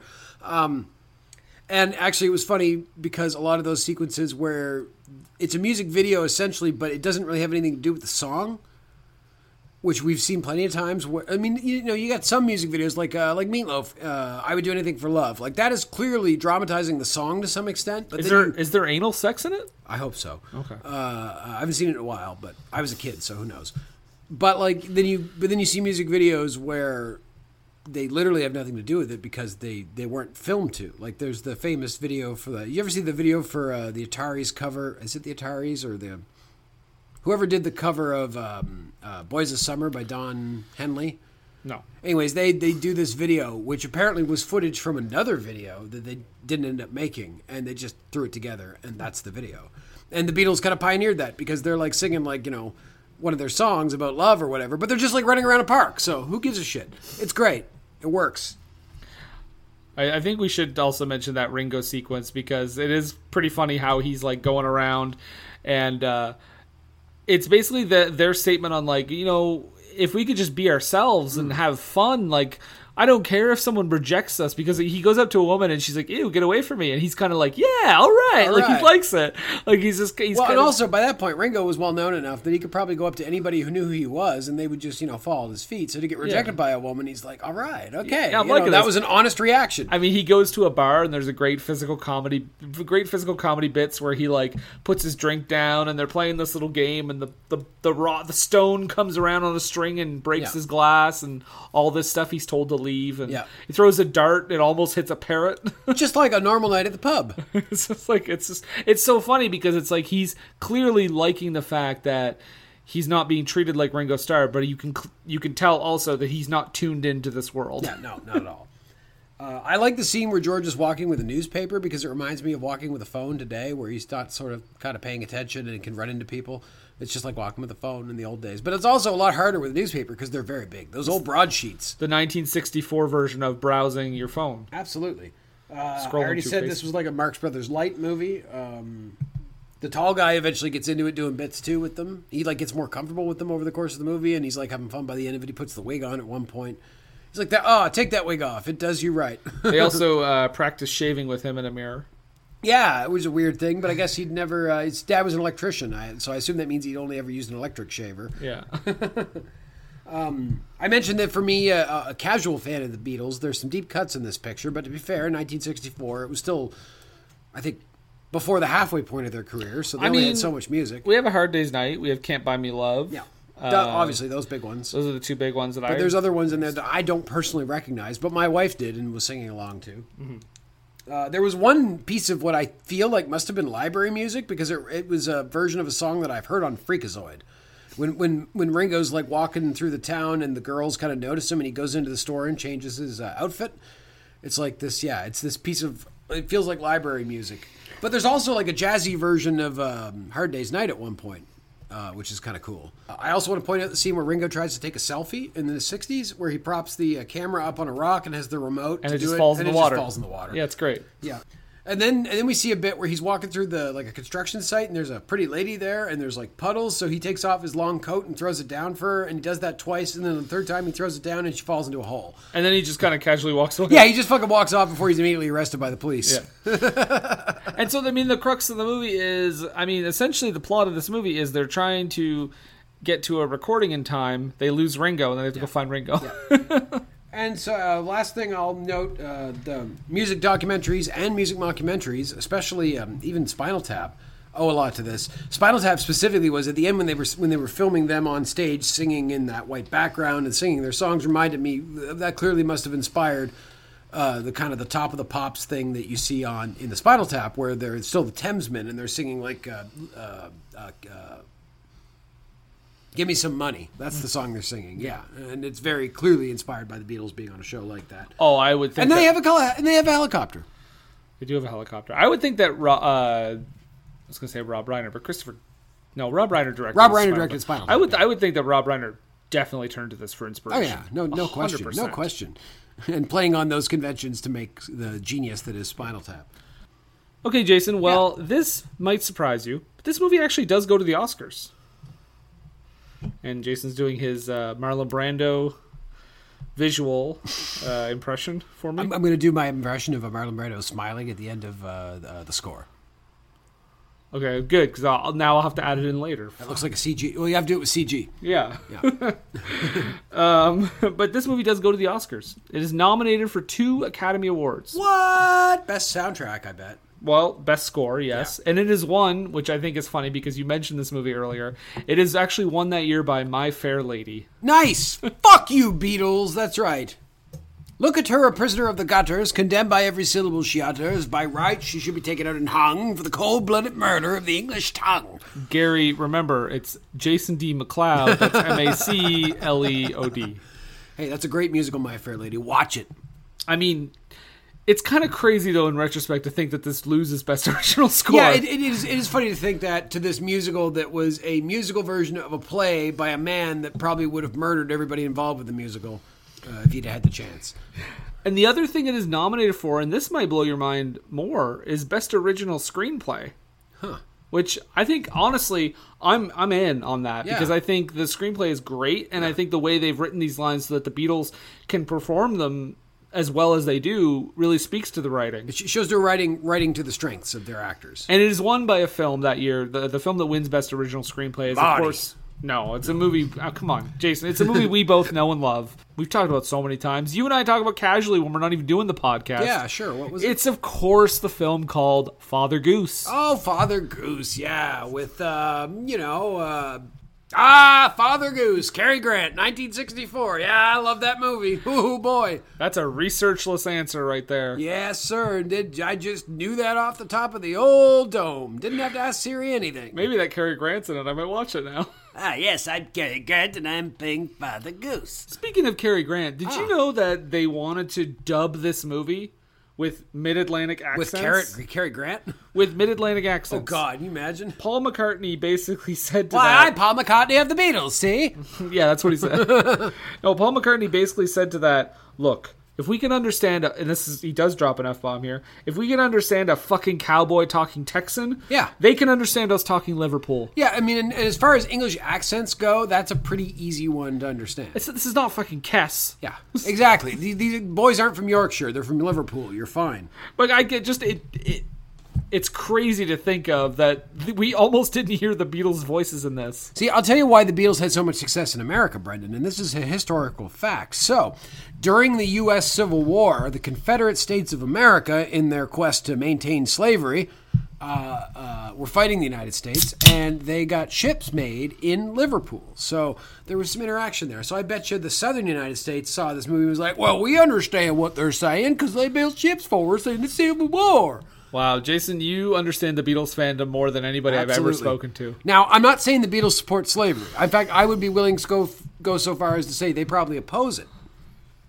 Don't know if there was ever a major statement to the fact. I don't know that they've ever said it on record, but I would be willing to bet the farm that they uh, are opposed to slavery. But hey, you know what? They are um, one British band that didn't play in apartheid South Africa. So there you go. hey, good job. Stay out of Sun City. Yeah. No queens here. Um, that sounds like it sounds like That a homophobic like yeah, comment. exactly. I'm Yeah, just no know. no Queen. Queens are always welcome. Queen was the band that played in apartheid South Africa. They did. They did. Wow, that. Oh, I'm sad to hear that. That's not in Bohemian Rhapsody. Now I know Freddie would probably been like, "Well, it's the interest of unity. It's the interest of unity that was part of the Yeah, let's just make off, make sure to piss off everyone today. No, no, don't get me wrong. I love Queen. Queen's one of my favorite bands, Brendan. Don't you know? Okay, listen, I'm almost done. All right. Uh, so it doesn't win either of those awards, obviously, but it does go to the BAFTAs, and it also doesn't win, but it is nominated for most promising newcomer. Uh, you know, it's a four-way tie. They say the Beatles, but that year it's actually won by Julie Andrews for Mary Poppins. Huh. Bitch. Wow. I don't know. That's mean. yeah, Julie Andrews has that reputation, just Does being she? an awful person. Really? No, of course No, not. I'm gonna say uh, that she's like the. Yeah, okay. I see your humor. I see your humor. I don't laugh, but I see it. I see your humor and I raise you a joke. Reviews of this movie were mostly positive. Uh, Andrew Sarris of The Village Voice said, "This is the Citizen Kane of jukebox musicals." Oh, okay, yeah. Um, Well, but no, but it. But, okay, fucking back up a sec. This isn't a fucking jukebox musical. Well, that's what In my called- mind, a jukebox musical is songs from a wide variety of bands Okay. that are uh, uh, relevant to a given era or or you know some theme. This is just Beatles. Jason, stop. How many fucking jukeboxes, Brendan, do you know that just have Beatles music? Jason, I direct you first of all to Beatles rock band The Jukebox, and also stop stabbing me. I am not Andrew Sarris. Take the knife out. Thank you. Are you I- all right? I'm glad you were eating pudding at the same time. Well, you know, it's it's chocolate. It's good. But yeah, that's what Andrew Sarris said. Anyway, he liked it. Um, Time magazine called the movie one of the smoothest, freshest, funniest films ever made for purposes of exploitation. Yeah. Okay. Uh, Roger Ebert described the movie as one of the great life affirming landmarks of, at- of the movies. Strong words from uh, Bobby E. His name's not Robert Ebert. okay, good point. Good point. Fair enough. I was wrong. Ro- Raji? Rod- what was short for Roger? Raj? Bodgy. Bodgy? Bodgy. Bodge. Oh, Bodgy. Eaves. Bodgy Ebert. That's my Pete Holmes take on that. Bodgy Eaves. Um, in 2004, Total Film Magazine named A Hard Day's Night the 42nd greatest British film of all time. Uh, and um, the New York Times, we talk about this critic a lot, Bosley Crowther. Bosley Crowther said that the movie was a subtle satire on Beatlemania and the Beatles themselves. He said the Beatles are portrayed as likable young lads who are constantly amazed at the attention they receive and who want nothing more than a little peace and quiet. However, they deal with screaming crowds, journalists who ask nonsensical questions, and authority figures who constantly look look down upon them. And he notes, in fact, their biggest problem is the grandfather, who is, of course, a guy who is older than them. The only Um, thing that would merely make this movie better is if we had scenes where they were fucking their fans. Because that probably happened. Anyway, Um, this is an interesting reviewer. Uh, the review, the New Yorker New Yorker critic Brendan Gill, not me, it's not Oh. me, uh, said, though I don't pretend to understand what makes these four rather odd-looking boys so fascinating to so many million scores of people, oh, I admit that I feel a certain mindless joy stealing over me as they caper about uttering sounds. That is a fucking the most backhanded review. These boys, they they can make sounds with their mouths. Good for them. That is such a backhanded positive review, uh, more than I've ever heard. That is like Rex Reed levels of, of sass. It's funny to think that there was a time when there was like an old backlash against the Beatles, and I mean, and then that's not crazy because we know how we know how pop culture works. You and I have lived through thirty plus years of it, so we talked. I mean, we talked about Sean Connery in Yeah. Goldfinger. We yeah, Sean about Connery makes that reference about them. There was there was a whole like novelty song called "I Hate the Beatles." I think Alan King was behind. Like, I mean, anything you can argue that anything that gets to that level of popularity is gonna have. Yeah. You're gonna have the backlash. it's gonna have the backlash. It's gonna have the old people making fun of them. you It can talk about you can talk about things to a lesser extent. Like I mean, you get movies that get when it comes to Oscar season, they get all this buildup. Like I remember one the year that La La Land was out, yeah. people fucking loved it, and then it's and then after a month, people hated La La Land. No reason, just just started like pouncing on it because it was getting all this exposure. Um, same thing with like. Uh, I think people were mad that it took exposure from a movie that was about a much more serious subject. But I don't think it did. I think it just came out and got like a lot of people that were kind of loving it, and then all of a sudden people were hating it, and then it lost. You know, the whole Best Picture mess. you know up. why it is? Because they hate white people. Hey, I got a speech I got to give. I, I'm not saying. I'm not saying. No, you don't. No, you fucking don't. I'm not saying Moonlight didn't deserve to win. I love Hmm. Moonlight, but I also love La La Land. I think that's a great movie, and I think it's a wonderful tribute to musicals of yesterday. I've not seen either of them, so I can't say shit. But all I'm saying is that people get down on things very quickly Hmm. as soon as they're popular. I mean, it's always been the way, and as we could tell, Well, it, it, it you know what it is. It is you have something. It's like a cycle, and I, I I'm sure somebody has codified this somewhere. But it's basically like you have a thing, right? Hammurabi's codified. So you have a thing. Let's let's use Wayne's World as a good example. You have a thing, right? You have Wayne's World. It comes out. Um, you have those sketches, right? So early on, people are watching the sketches. It's real funny. People like it. Starts to get some buzz. Gets real popular. That becomes a big thing on SNL. They make a movie out of it. It gets super popular. It's it's in the zeitgeist. People are saying "schwing" all over the place. But then, but then that backlash starts to creep in because it's very popular. There's people like, oh yeah, fuck Wayne's World, and then and then they make fun of all the lines. It, and then eventually you get to a point where if you say "schwing" or or any of the funny lines in that movie, that it's like, oh man, like come to modern times. But then it goes a little bit longer, and then it becomes ironic to say it. Yeah. And then everybody says it ironically, like like we did with Borat and my wife. And then you get to a point after that where it is legitimate funny again, and it takes its place in the pantheon of comedies. It's been through the cycle. It's been through the promise, uh, the process, and now Wayne's World is one of the great comedies of our age. Yeah, exactly. And I feel like, you know, another example I think of is Animal House. Yes. Because that's a movie that was loved when it came out. Mm-hmm. Years later people were like, fuck Animal House. That's a that's a cruel movie. And I think It is we're, cruel movie. We're kind of still at that stage right Yeah. now of people thinking like Animal House. eh. Well, I, I feel like in recent times it is allowed for a reevaluation of it. I mean, they they, they try to break into a girl's uh, fucking dorm on a panty raid. and you know what? If it never turns around for Revenge of the Nerds, I'm fine with it. Because I don't think it will. There is a straight up rape scene. Well, in yeah, there's movie. a yeah. Well, she gets fucked by a guy pretending to be somebody else. But anyway, that's not that nothing to do with a hard day's We'll, we'll save that for our uh, side podcast. Uh, movies that don't make any sense anymore. Movies that don't age well, because Yeah. that will last. That'd be a great podcast. Yeah. And then in 10 years, when we start it, 10 years after we started, we can talk about the movies that came out 10 years before and how they don't age well. Yeah, exactly. So and, then, then we'll do the podcast about how they've then achieved their pantheon, uh, their place in the pantheon. Right. Yeah. Yeah. I never thought Aeon Flux would find its place in history. And yet, it's the most important movie ever made. Aeon Flux, uh, uh, fucking uh, uh, Ishtar, and uh, Waterworld. Right. And let's not forget The Postman. The Postman, which is actually quite relevant today. Jason. Yeah, that takes place in 2013, though. So Hard Day's Night. I have to ask you. Hard Day's Night. So I have to ask you, um, Hard Day's Night, what do you think? Great. Loved it. Had a great time watching it. It was, like you said, very breezy, very easy to watch. I knew a lot of the songs. I've said this before about other movies, but like we've had some movies we've watched that are, you know, they're good, but they're a slog. Mhm. Like it takes some real, like, uh, preparation and kind of emotional centering to watch. Hard Day's Night is not that. Hard Day's Night, from literally millisecond one is a movie that's going, and you enjoy it the whole way through. So you can't go wrong with this thing. Mhm. Show it to your grandpa; he'll love it. I also, yeah, just don't tell him that you think of him as the grandfather character. I also don't think that this should be 88. I think that's insane. I, I Seems a get, little low. I get the fact that this is a movie. What was that- English Patient? way too high. Yeah. I get the feeling. I get the like. I get. I get it that this is a movie that is as like more of a, I guess silly and fun and everything. But I still think it, that kind of overlooks the fact that it's just a very well made movie. I, I think this movie kind of encapsulates, obviously, it encapsulates Beatlemania Yeah. at the time and kind of that idea, but it also kind of encapsulates that the whole British invasion idea. Like, you know, they're coming to the States, they're, uh, uh, well, I guess they're not in the States in this movie, but they're going to eventually get to the States. Uh, well, they have. They've already done it. Sullivan. yeah. So, you know, it, it kind of encapsulates this era of, of Britain really coming to fruition on the pop culture stage of the world. Certainly, Britain had been uh, uh, uh, a presence in the world, uh, negative presence in many cases, uh, but this really brought British pop culture to the forefront. I can only quote what one of the crew members said during the commentary track. The 60s, as people know it, was about 800 people, but everyone knew about them. That's true.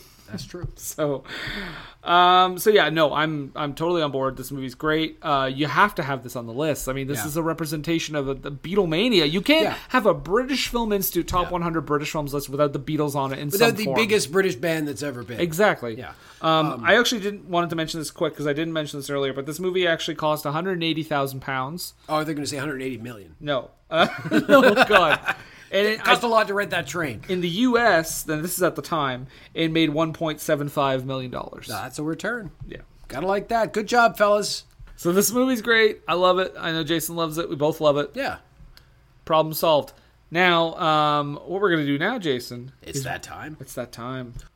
So I know last week we fudged the dice roll because we wanted to watch this movie because we had the interview with Gary, but but this week we are going back to the well. We are going to roll the dice. I love how you're on a first name basis with him already. Yeah, Gary. I didn't Gary. even talk to him, but It's uh, Gary. So as you know, we have a ten. We have a green tens D10, and we have a red ones D10. We will roll the green. We will roll the red. We will get our number. We'll get our number on the BFI Top 100, and whatever movie corresponds with that number is the movie we are going to talk about next week. And Jason, that is going to be our 60th movie. 60 movies. So following that, we will do our kind of 20 movie wrap up Yes, and awards. absolutely. Give it some awards. And also, uh, knowing that, you know that it is going to be a less than 50% chance that I will roll a movie and not have to roll again. So let's see what we got. All right. Jason has a real good history with this. All right, so we're going with the green. So What are we- what- our, what our decade of lists are decade of movies is the oh the zero zeros. Oh, okay. Top Not- 10. There's only two chan- two two things we can get here. Nine. No, we have already done the red shoes. Fair enough. Wow, I didn't realize Red Shoes was that high. Yeah. I think Matter of Life and Death should have been higher, but we'll talk about that. Better Life and Death was 20. I mean, that's not terrible. Uh, tens. Okay, there's a few. 19. Okay, this is a big one, Jason. This Yeah. is a big one, and I'm actually going to announce it like.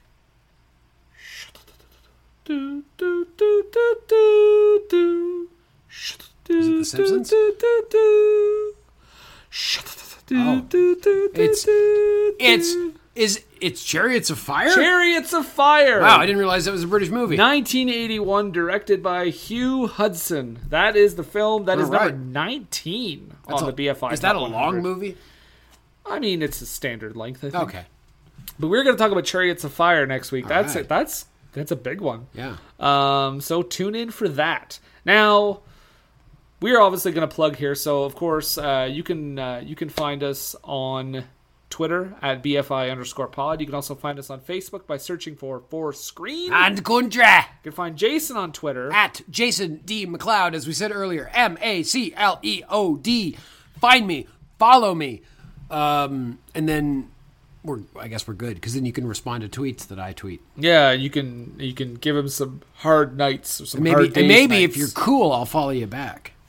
If you're cool. If you're cool. If you're retweeting Richard Spencer, he probably won't follow you back. And hey, like like some of our serial commenters, Andrew Littlefield, Sharon Horwitz, you don't have Twitter accounts? Follow me, damn it, if you haven't already. Jason's very upset. Yeah, come on, guys. You're every week on here. Follow me, damn it. So Jason, that's about that's about it. We're gonna talk about Chariots of Fire next week. All right. I just gotta say to you, God save the Queen. God save the screen. And for Screen and Country, I'm Brendan. And I'm Jason. Please stay tuned for our interview with Gary Kroeger. All right, folks, you've seen him in films like The Big Picture and Radioland Murders. He's been on episodes of LA Law, Murder She Wrote, and Dilbert. And then, of course, he was a cast member on my favorite show, Saturday Night Live, for three seasons. Ladies and gentlemen, please welcome Mr. Gary Kroeger. Well, thank you very much. You you didn't mention one credit that I love though. Curb Oh. Your Enthusiasm. You were on Curb. I do remember that. Yes. Yes, I was the famous weatherman. So of all things that I've done, even though SNL sort of leads the charge, Curb Your Enthusiasm is probably the thing that gets the most questions. What was Larry David really like? I'm assuming, and if I can guess the answer, he's Larry David. Yeah, and and uh, he he is that char- he isn't that character. He is that character is everything into one that Larry David has lives in a more horizontal life. You know what I mean? Yeah, everything. Five years of together. experience has become a day, and that's the character on the show. He's a heightened Larry David. Right. yeah. Um, so Gary, of course, in this episode here, we're talking about uh, A Hard Day's Night, the 1964 uh, Beatles film, which of course is a huge, huge, huge part of culture, especially uh, over, you know, on the other side of the water. Um, but I know that you yourself are a giant Beatles fan, uh, to say the least. So, I mean, just right off the top, A Hard Day's Night. Like, what do you what do you think about this this movie? It's it's number eighty eight on the BFI's top one hundred British films of all time list. That to me, right away, seems really low in terms of like the impact it's made on culture. Well, you know, it, it it was a throwaway film in a sense. You know, it was very successful. It was the budget was like half a million dollars. Maybe it increased to eight hundred thousand dollars or something. Turned around and made eleven million dollars. Now that doesn't seem like great money in today's market. But if you do the math to 1964, that's a lot of money and it's a huge return on the investment. So it was a very popular film and it was very well received. But it was well received and at the same time a little bit dismissed. It was a pop film about the Beatles, a pop group. So over the years, I don't think that it got the attention that it deserved in an active sort of way. You know, film critics wouldn't come out and say, well, there was a great film. But about I don't know how many decades ago, there, there's been a Beatle renaissance because the new generation that didn't grow up like I did with them discovered them and they discovered the film. And a new generation of criticism has sort of looked at that and go, wait a second, that is a really cool movie.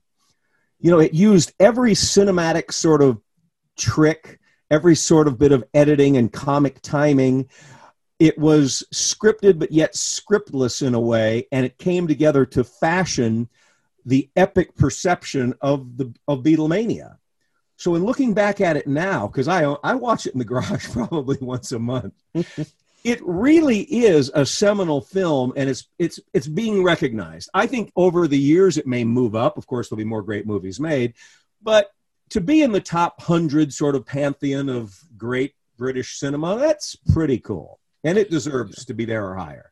Well, and and I guess my follow up to that question is uh is there any other like Beatles maybe film that you think might even be suitable to replace it or do you think like this is the this is the one to put on, Well, put on that list? it's it's the pin. You know, John Lennon said that's the one we did in black and white, and the other one was colored.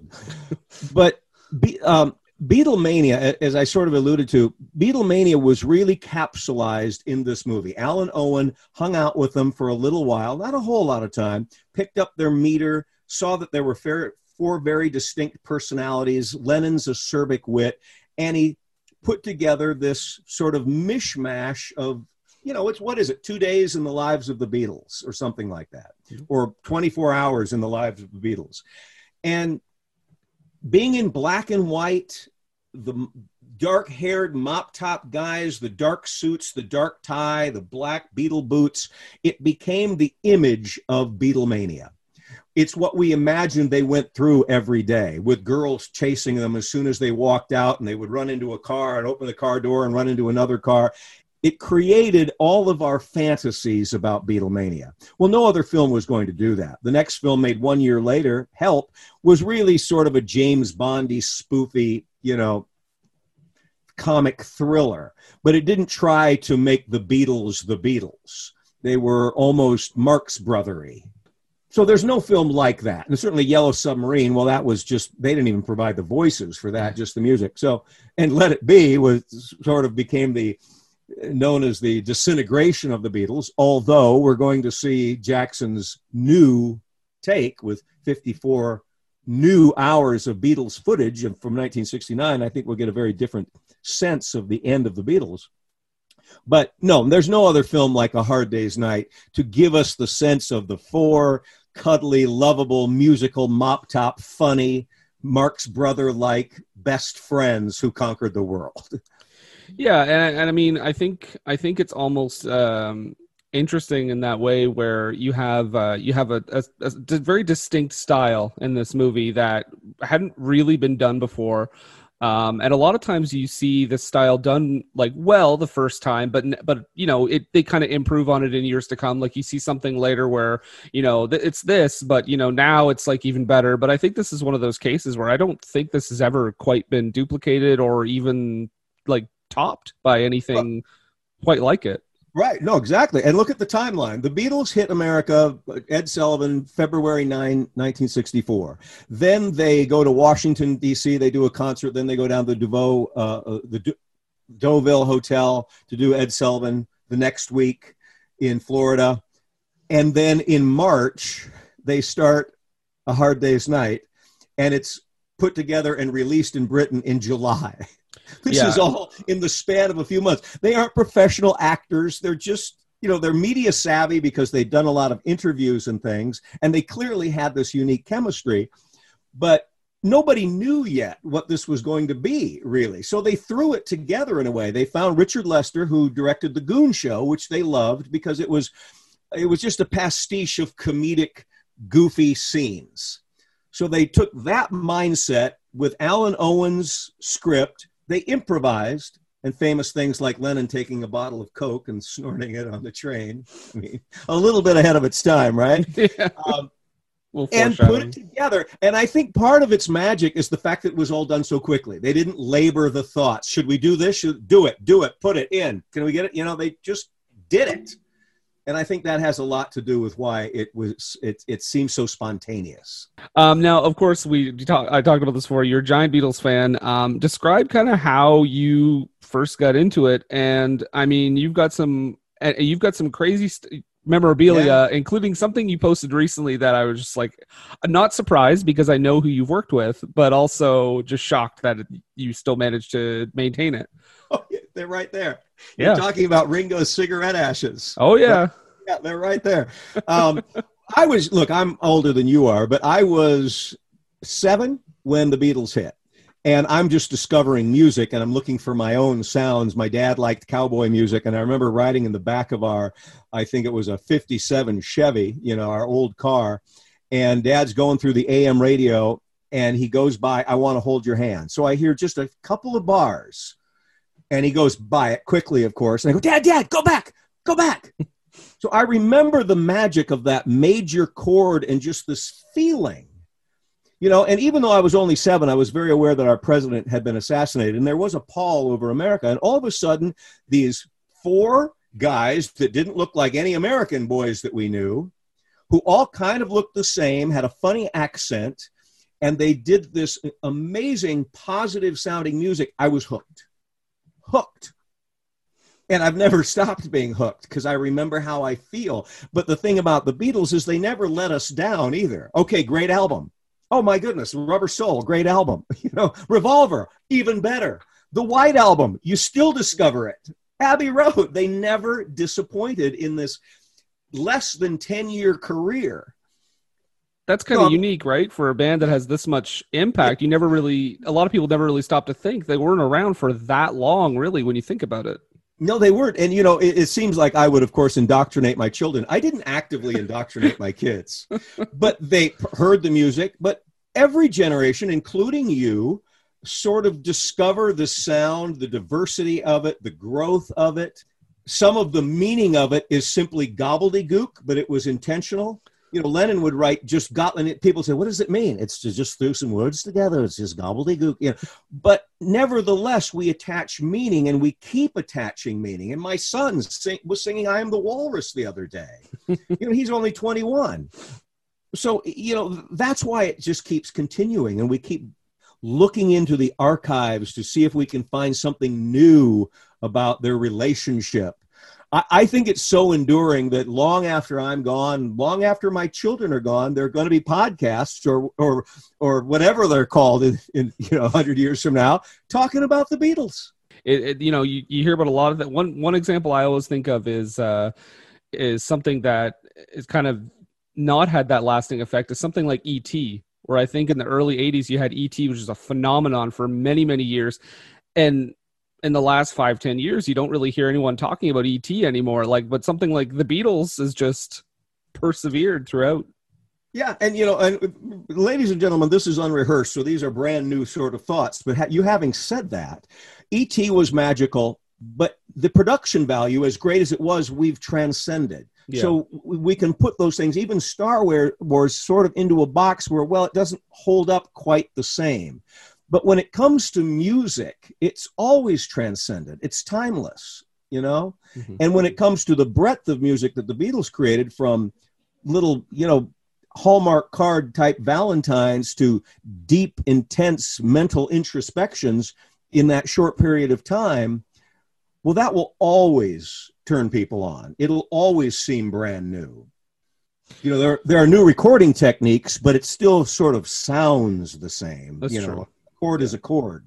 there i mean i guess some modern fans may argue there's not enough auto tune in uh in beatles songs right. Or any. they, and one of the amazing things about the Beatles is they had unique voices, and even Ringo was just a little bit flat. They were always in tune. Mhm. You know, it, their live act really blended. You know, their ears were quite perfect. I'm glad you mentioned Ringo because I did want to ask you this. Now, I just watched this movie for the first time for this podcast uh, just this past week, or I guess yesterday. Um, but my question is now, Ringo Starr always, obviously, always has had this uh, this kind of silly reputation as like, oh, he's the put upon Beatle, you know, he's he's the kind of the other Beatle, the fourth guy, and it kind of seems like it, that's happening in the movie. So has that been a thing like since day one? Has that been a joke since the beginning amongst like the, the boys, or? Yeah, and you know, obviously, I, I wasn't the fly on the wall that I would have liked to have been. But you know, Ringo was a little bit shorter. He he's he looks he has a cute, funny look that's actually matured into a handsome eighty-year-old man, right? But he would, you know, he had a as, as you say, a large neck, um, and b- b- blue eyes. And he was the drummer, and the drummer was very different. In the background, just held the beat. His head, you know, he was. It was real easy to sort of attach yourself to this guy because he seemed more accessible. But at the same time, his his function within the band was a little more two dimensional, and just his own sort of laconic way of being uh, was self deprecating. You know, as John would say, he in, in, inappropriately said malaprop isms, I think, but he was talking about Ringoisms, these malaprops, like a hard day's night, for example, which is just one of Ringo's weird ways of saying we worked really hard tonight you know, into the next day, right? Or whatever. Or tomorrow never knows. These are Ringoisms. So I think the, the three of them sort of looked at him as well as the comic relief. And so it was real easy to put that into the movies. And it was real easy for us fans to go, oh gosh, but if there's somebody I wanted to spend the day with at the amusement park, it's Ringo. Um, I'm gonna now. I'm gonna hit you with a question. That might I don't I don't know. Maybe this will be easy. Maybe this will be. I don't I don't think I can answer this. But two two parts here. Um, your favorite of the four, and maybe your favorite Beatles song that you truly wish people knew more of. Like maybe one that's not in the pop culture as much. Great questions, and I can answer them. Okay. Um, I'm left-handed, so when I saw, you know, and there's the iconic look of the Beatles with Paul on stage right with his left-handed bass, which, by the way, right over there is a left-handed Hofner bass, right there in my in my office, a left-handed Hofner bass, um, and John on the other side, George in the middle, and Ringo up on the drums. So, and Paul was just so cute. You know, the arched eyebrows and the girls screamed for him. That when I was a little boy on the playground with my three mates, and we would be the Beatles and the girls would chase us. That's how I went through, you know, first and second grade. I was Paul. And I also liked Paul's music. I loved the fact that he could do a screamer ballad or, or not do a screamer as well as do a ballad. You know, I admired John Lennon. It's sort of the cliche. I thought Ringo was cute. George, you know, was the spiritual one. But Paul McCartney to me was the one I wanted to be. To have girls scream for me, be left handed like I am. Um, yeah, Paul was my favorite Beatle. And I mean, the ringleader of the group, right? Essentially. Well, he became, in a sense, the you know he was the quintessential Beatle. He loved the Beatles more than the other four Beatles. I think. Mm-hmm. I think he still does. Um, even though he was the one to sue the other three to dissolve the Beatles, blah blah blah. Long story. Um, he loved being a Beatle. It really identified him. Whereas Lennon, I think, really wanted to identify himself separately from the Beatles. Paul McCartney really, that's who he is you know that's why he still does all the cute little things and you know he's he still acts like a Beatle getting off the plane um songs there, there's a lot i was just and, and he does this in concert so i can't say it's a lost paul mccartney song but it's things we said today Okay. you say you will love me if I have to go. Uh, it just had so many levels to it. It was a real uh, sort of acidic ballad and still very, very pretty. And then it picks up in the middle eight. I've always loved that song. And it's sort of forgotten if a Beatles song can be forgotten. It's not Hey Jude, you know, or Let It Be. Yeah. No, I, I mean that you that's the first the first I've ever heard of that song. There you go. there you go. So there you go. So people just, Someday when we. All right. That, we probably have to buy the right, so I won't sing anymore. no, we got 30 seconds. You're good. Um, That's right. Uh, what was I going to say? Well, yeah, no, and I, I wondered actually. Now that you mentioned that, there's a song I heard recently, and it sounded like I don't even know if it officially got a release. It sounds like they were just messing around in the studio. But he's Paul is singing a song about the Queen. He's singing a song. Uh, pretty nice girl and doesn't have a lot to say. Dum dum dum. Yeah. dum. She's a pretty nice girl. She changes from day to day. I want to tell her that I love her a lot, but I gotta get a belly full of wine. Her Majesty's a pretty nice girl. Someday, yeah, that one there. Mhm. A throwaway. Paul McCartney was brilliant at creating throwaways and then sort of creating little songs that never developed. And so at the very end of Abbey Road, they just threw Her Majesty on there. Not much of a song, but there it is. but it like refreshing in a way because you don't really see that anymore. You don't really No. see like a band just goofing around and you know just Right. put something together on the fly. And I mean, what really adds to that is you you kind of hear the band like the chattering among, Yeah. amongst themselves while he's singing, and then they slowly start to join in. So I just I thought that was uh that was interesting. Yeah, well, you know, they were so experimental, and there was no other band that was doing that. They were given the baton, say, okay, you're the band, you are the leaders. So they took some liberties in the studio with just sound effects and tape loops and throwaway songs, putting them together. And George Martin's mastery, his brilliant production, where they would create sort of a rock symphony like the second side of Abbey Road, where they just sort of shoehorned so- bits of songs together. John Lennon's come out to sort of criticize that, saying I didn't care much for it. He didn't like his own songs like Mean Mr. Mustard.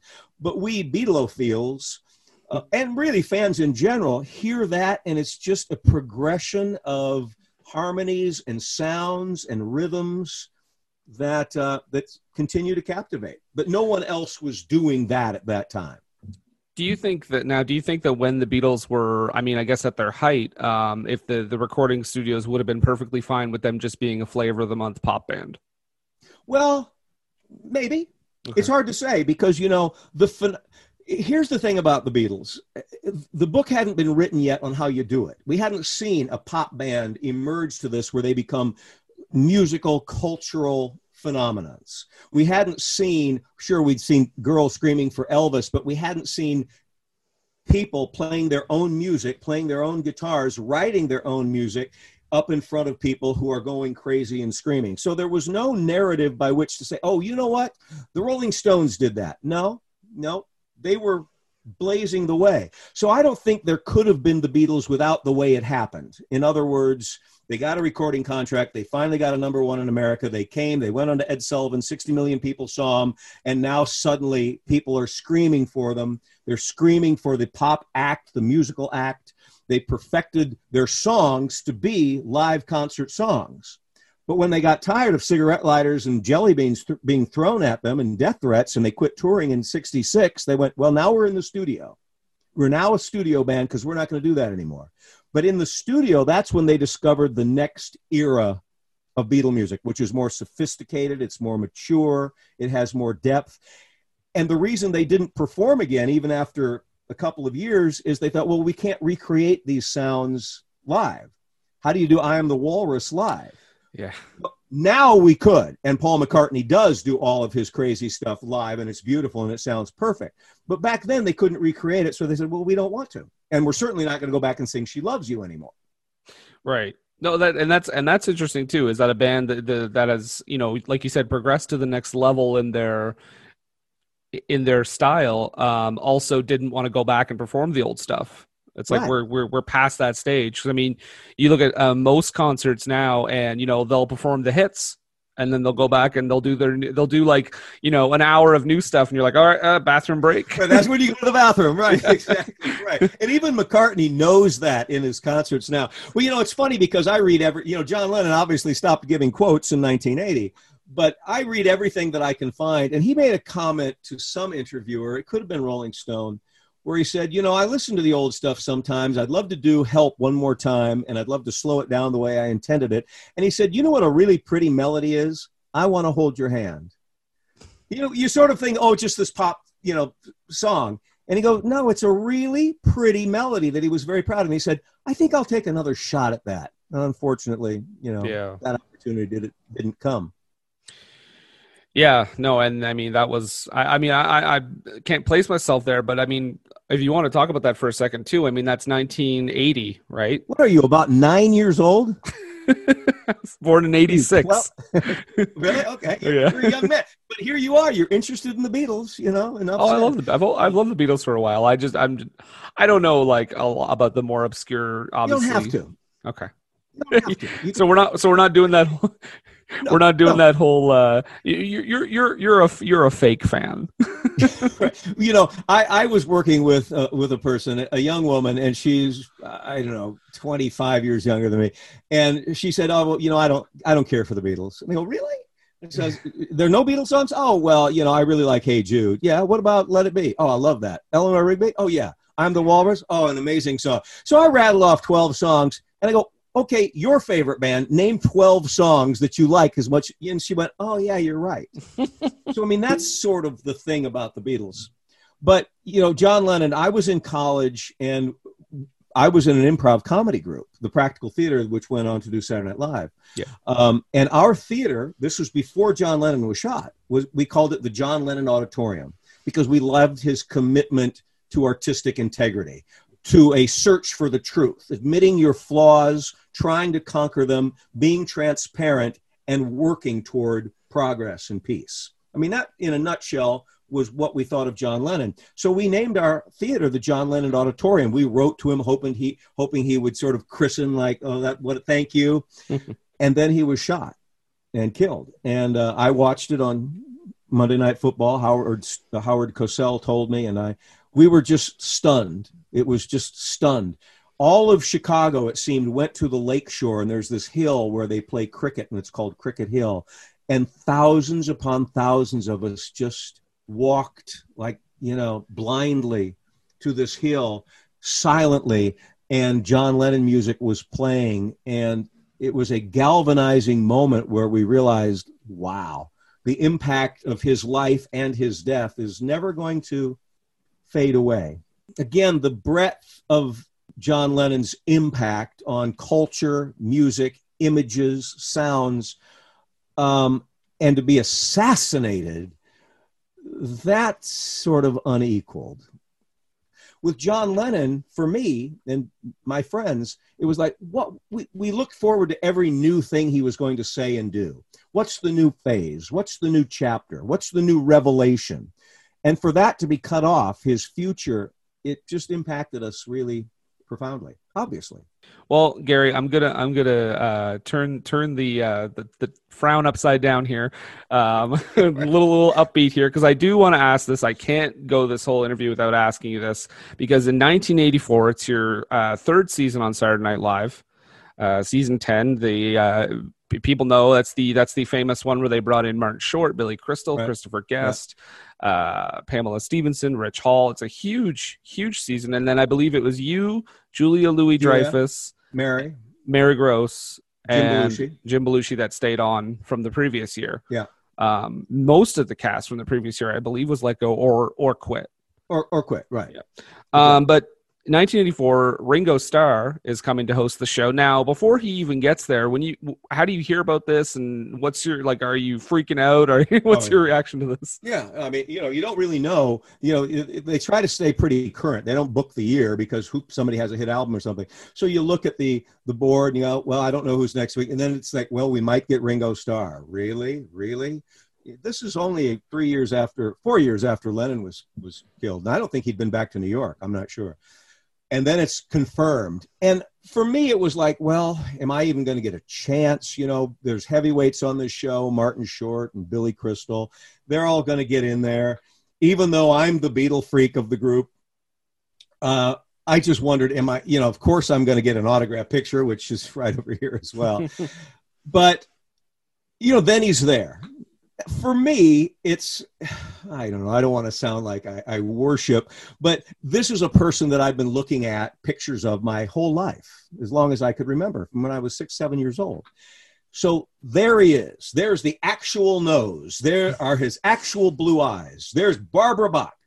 And what they did is Barbara and Ringo were escorted to each writer's office, and I we're all writer performers. And they're in my office, and my office is filled with Beatle posters. And Ringo says, "You just put those up for me, didn't you?" And I go, "No, Mister Starkey, those are. I'm a Beatle fan. I had a Polish Hard Day's Night poster." And he goes, "Well, I, uh, you know what? What do you want to do?" And he says, "I don't want to do any Beatles stuff." And I thought, really? Uh, because I had this idea from a hard day's night. This is a perfect sort of tie-in oh, here. There's the this boy sequence, dun, dun, dun, dun, where Ringo is lost and he goes off on his little adventure, befriends the small boy, takes pictures on the streets of London, right by the riverbank, and it's it's a very uh, iconic, well known. In fact, cinem, cinem, uh, the cinematography is really really beautiful. It's it's very well known and people talk about the uh, artistic elements of the this boy sequence of ringo in that movie and i said hey ringo what if at the start of the show we can't find you somebody hurt your feelings and you go off into new york it turns to black and white and we hear dun dun dun dun dun dun dun dun we hear the music from a hard day's night and you have this little adventure until we find you again well it would have been perfect I love that. it would have been transcendent. And Ringo said, Nope, don't want to do anything from the Beatles. now, he ended up doing um, a spoof where he's auctioned at a Beatles uh, auction. Yeah. And I'm a bidder, and I bid on Paul McCartney's toothbrush over Ringo Starr. and it was funny and it was cute, but I thought, well, that was a Beatle thing. Mine would have been so much more respectful. As you can see, I'm still grinding an axe over this.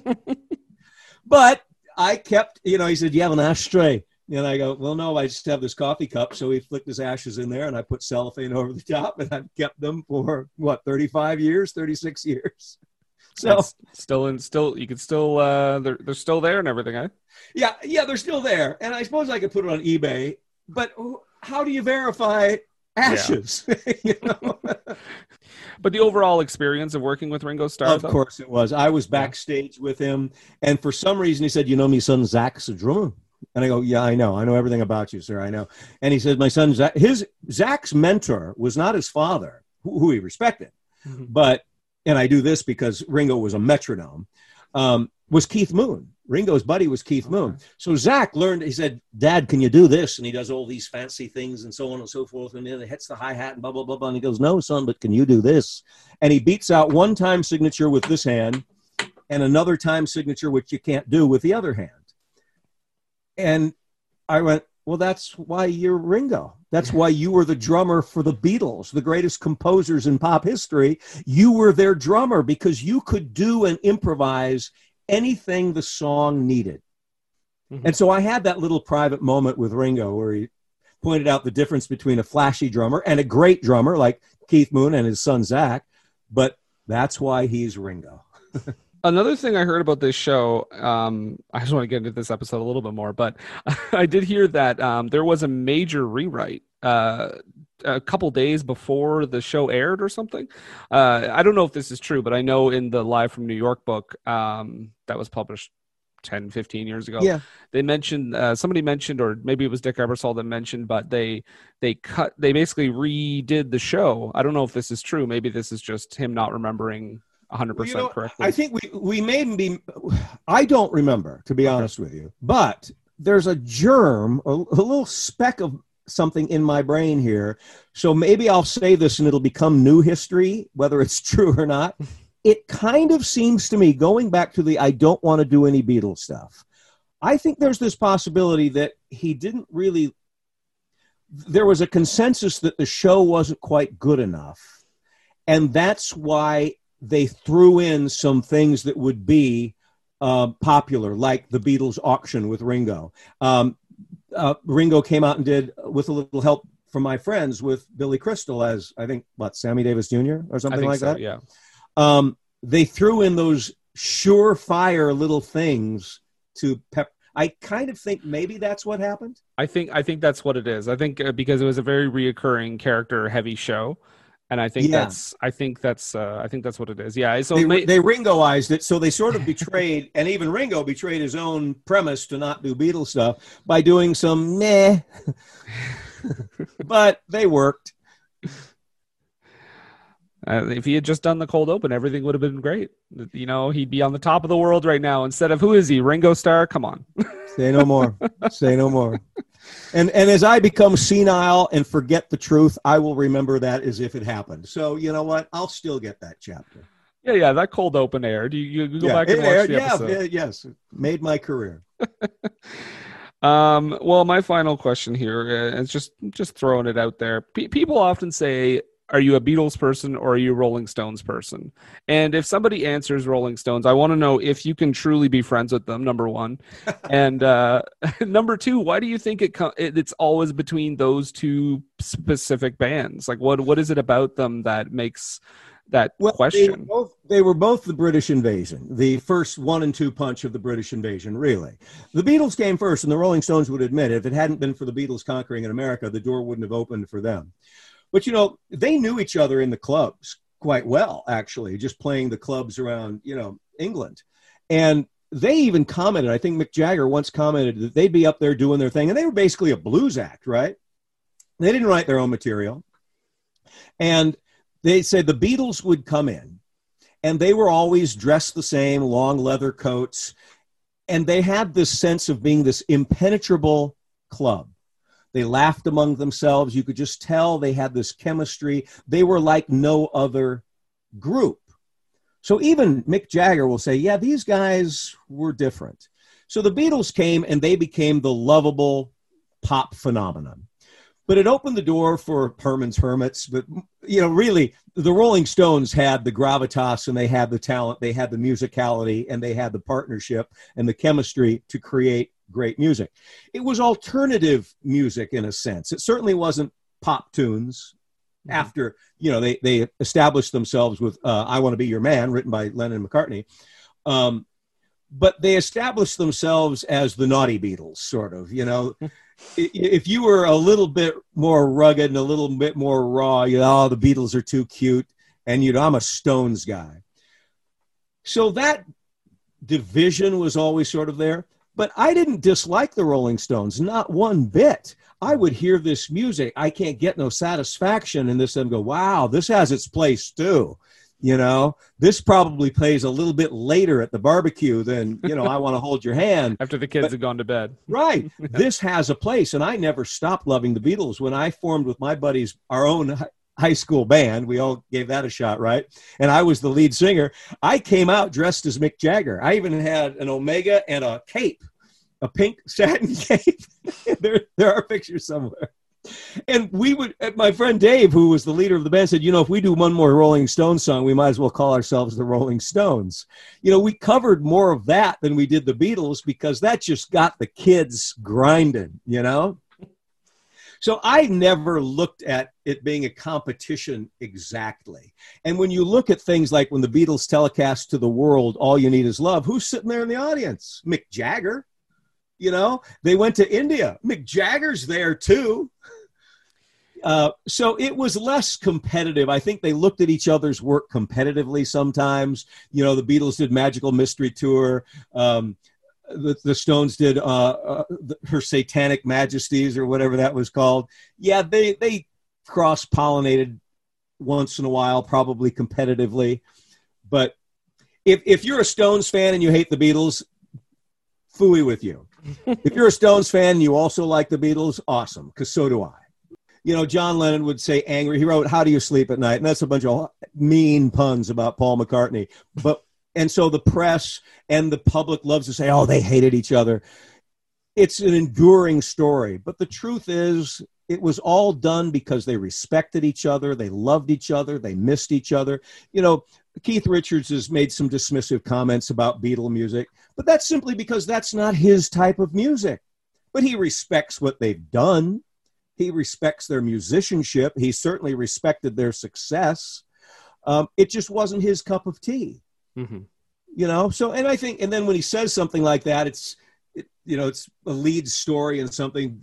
Keith Richards disses the Beatles. Not Yeah. really. Keith Richards' hatred for Paul McCartney seething. yeah, yeah. right, right. Wasn't the way. Reality is a lot slower than news blurbs, you know, and a lot more happens in the actual experience of life than this vertical thing that we read. Well, maybe I'll just maybe I'll I'll, I'll finish it on one more quick question here. I, I and I'm putting you on the spot maybe a No, little bit. I, I enjoy this tremendously. Um, we're obviously on this podcast. We're talking about the British Film Institute top 100 British films of all time. So I'm wondering if there's something besides A Hard Day's Night, because obviously that's the best movie ever made. Uh, is there like a, a particular um, British film that you really like? Like it's like one Blow of your favorites. Blow Up. Or we just we talked about that on the show. Well, uh, again, that was something that was it, it created a style, a look, a pace that was different. I, I watched that one all the time. I mean, it's funny that you asked that question and that immediately came to mind. I, I know if I jog my my memory, I'll think of hundreds of others. Um, but you asked the question. There's my answer. What did you think of it? I, I love blow up. I'm actually I'm actually very happy that you said it blow up because I feel like that doesn't ever get talked about anymore, or may, maybe even not much at the time. I mean, There was a time when I was a boy, and we only had three stations. You know, late night they would run black and white films, and it was just like a film noir fest. And and they would run these things annually because maybe there wasn't that much product to fill the pipeline. So you'd see these things and build uh, an appreciation for them. Now we have 288 channels, but they're all kind of playing to the pop hits. You know, the the the, the recognized films. So the ones that were sort of artistic endeavors like that, um, I, I think they've just been put under a blanket. Yeah. We don't see them as often. well, Gary, thank you very much for joining us. It's been a blast. Um, I could talk to you. I could ask you questions about Saturday Night Live for the next seven hours, uh, but I won't take that much of your time. but thank Well. you for coming on and uh, talking about the Beatles. And yeah, thanks for being here. Well, I, I've had a lot of fun. I could talk about Saturday Night Live. I could talk about the Beatles. We- we- Seven hours? How about seven days? All right, let's, have do a, it. Let's have a marathon. No sleep, just coffee, and we'll talk about you know anything. I've really enjoyed this, brother. Thank you. Thank you.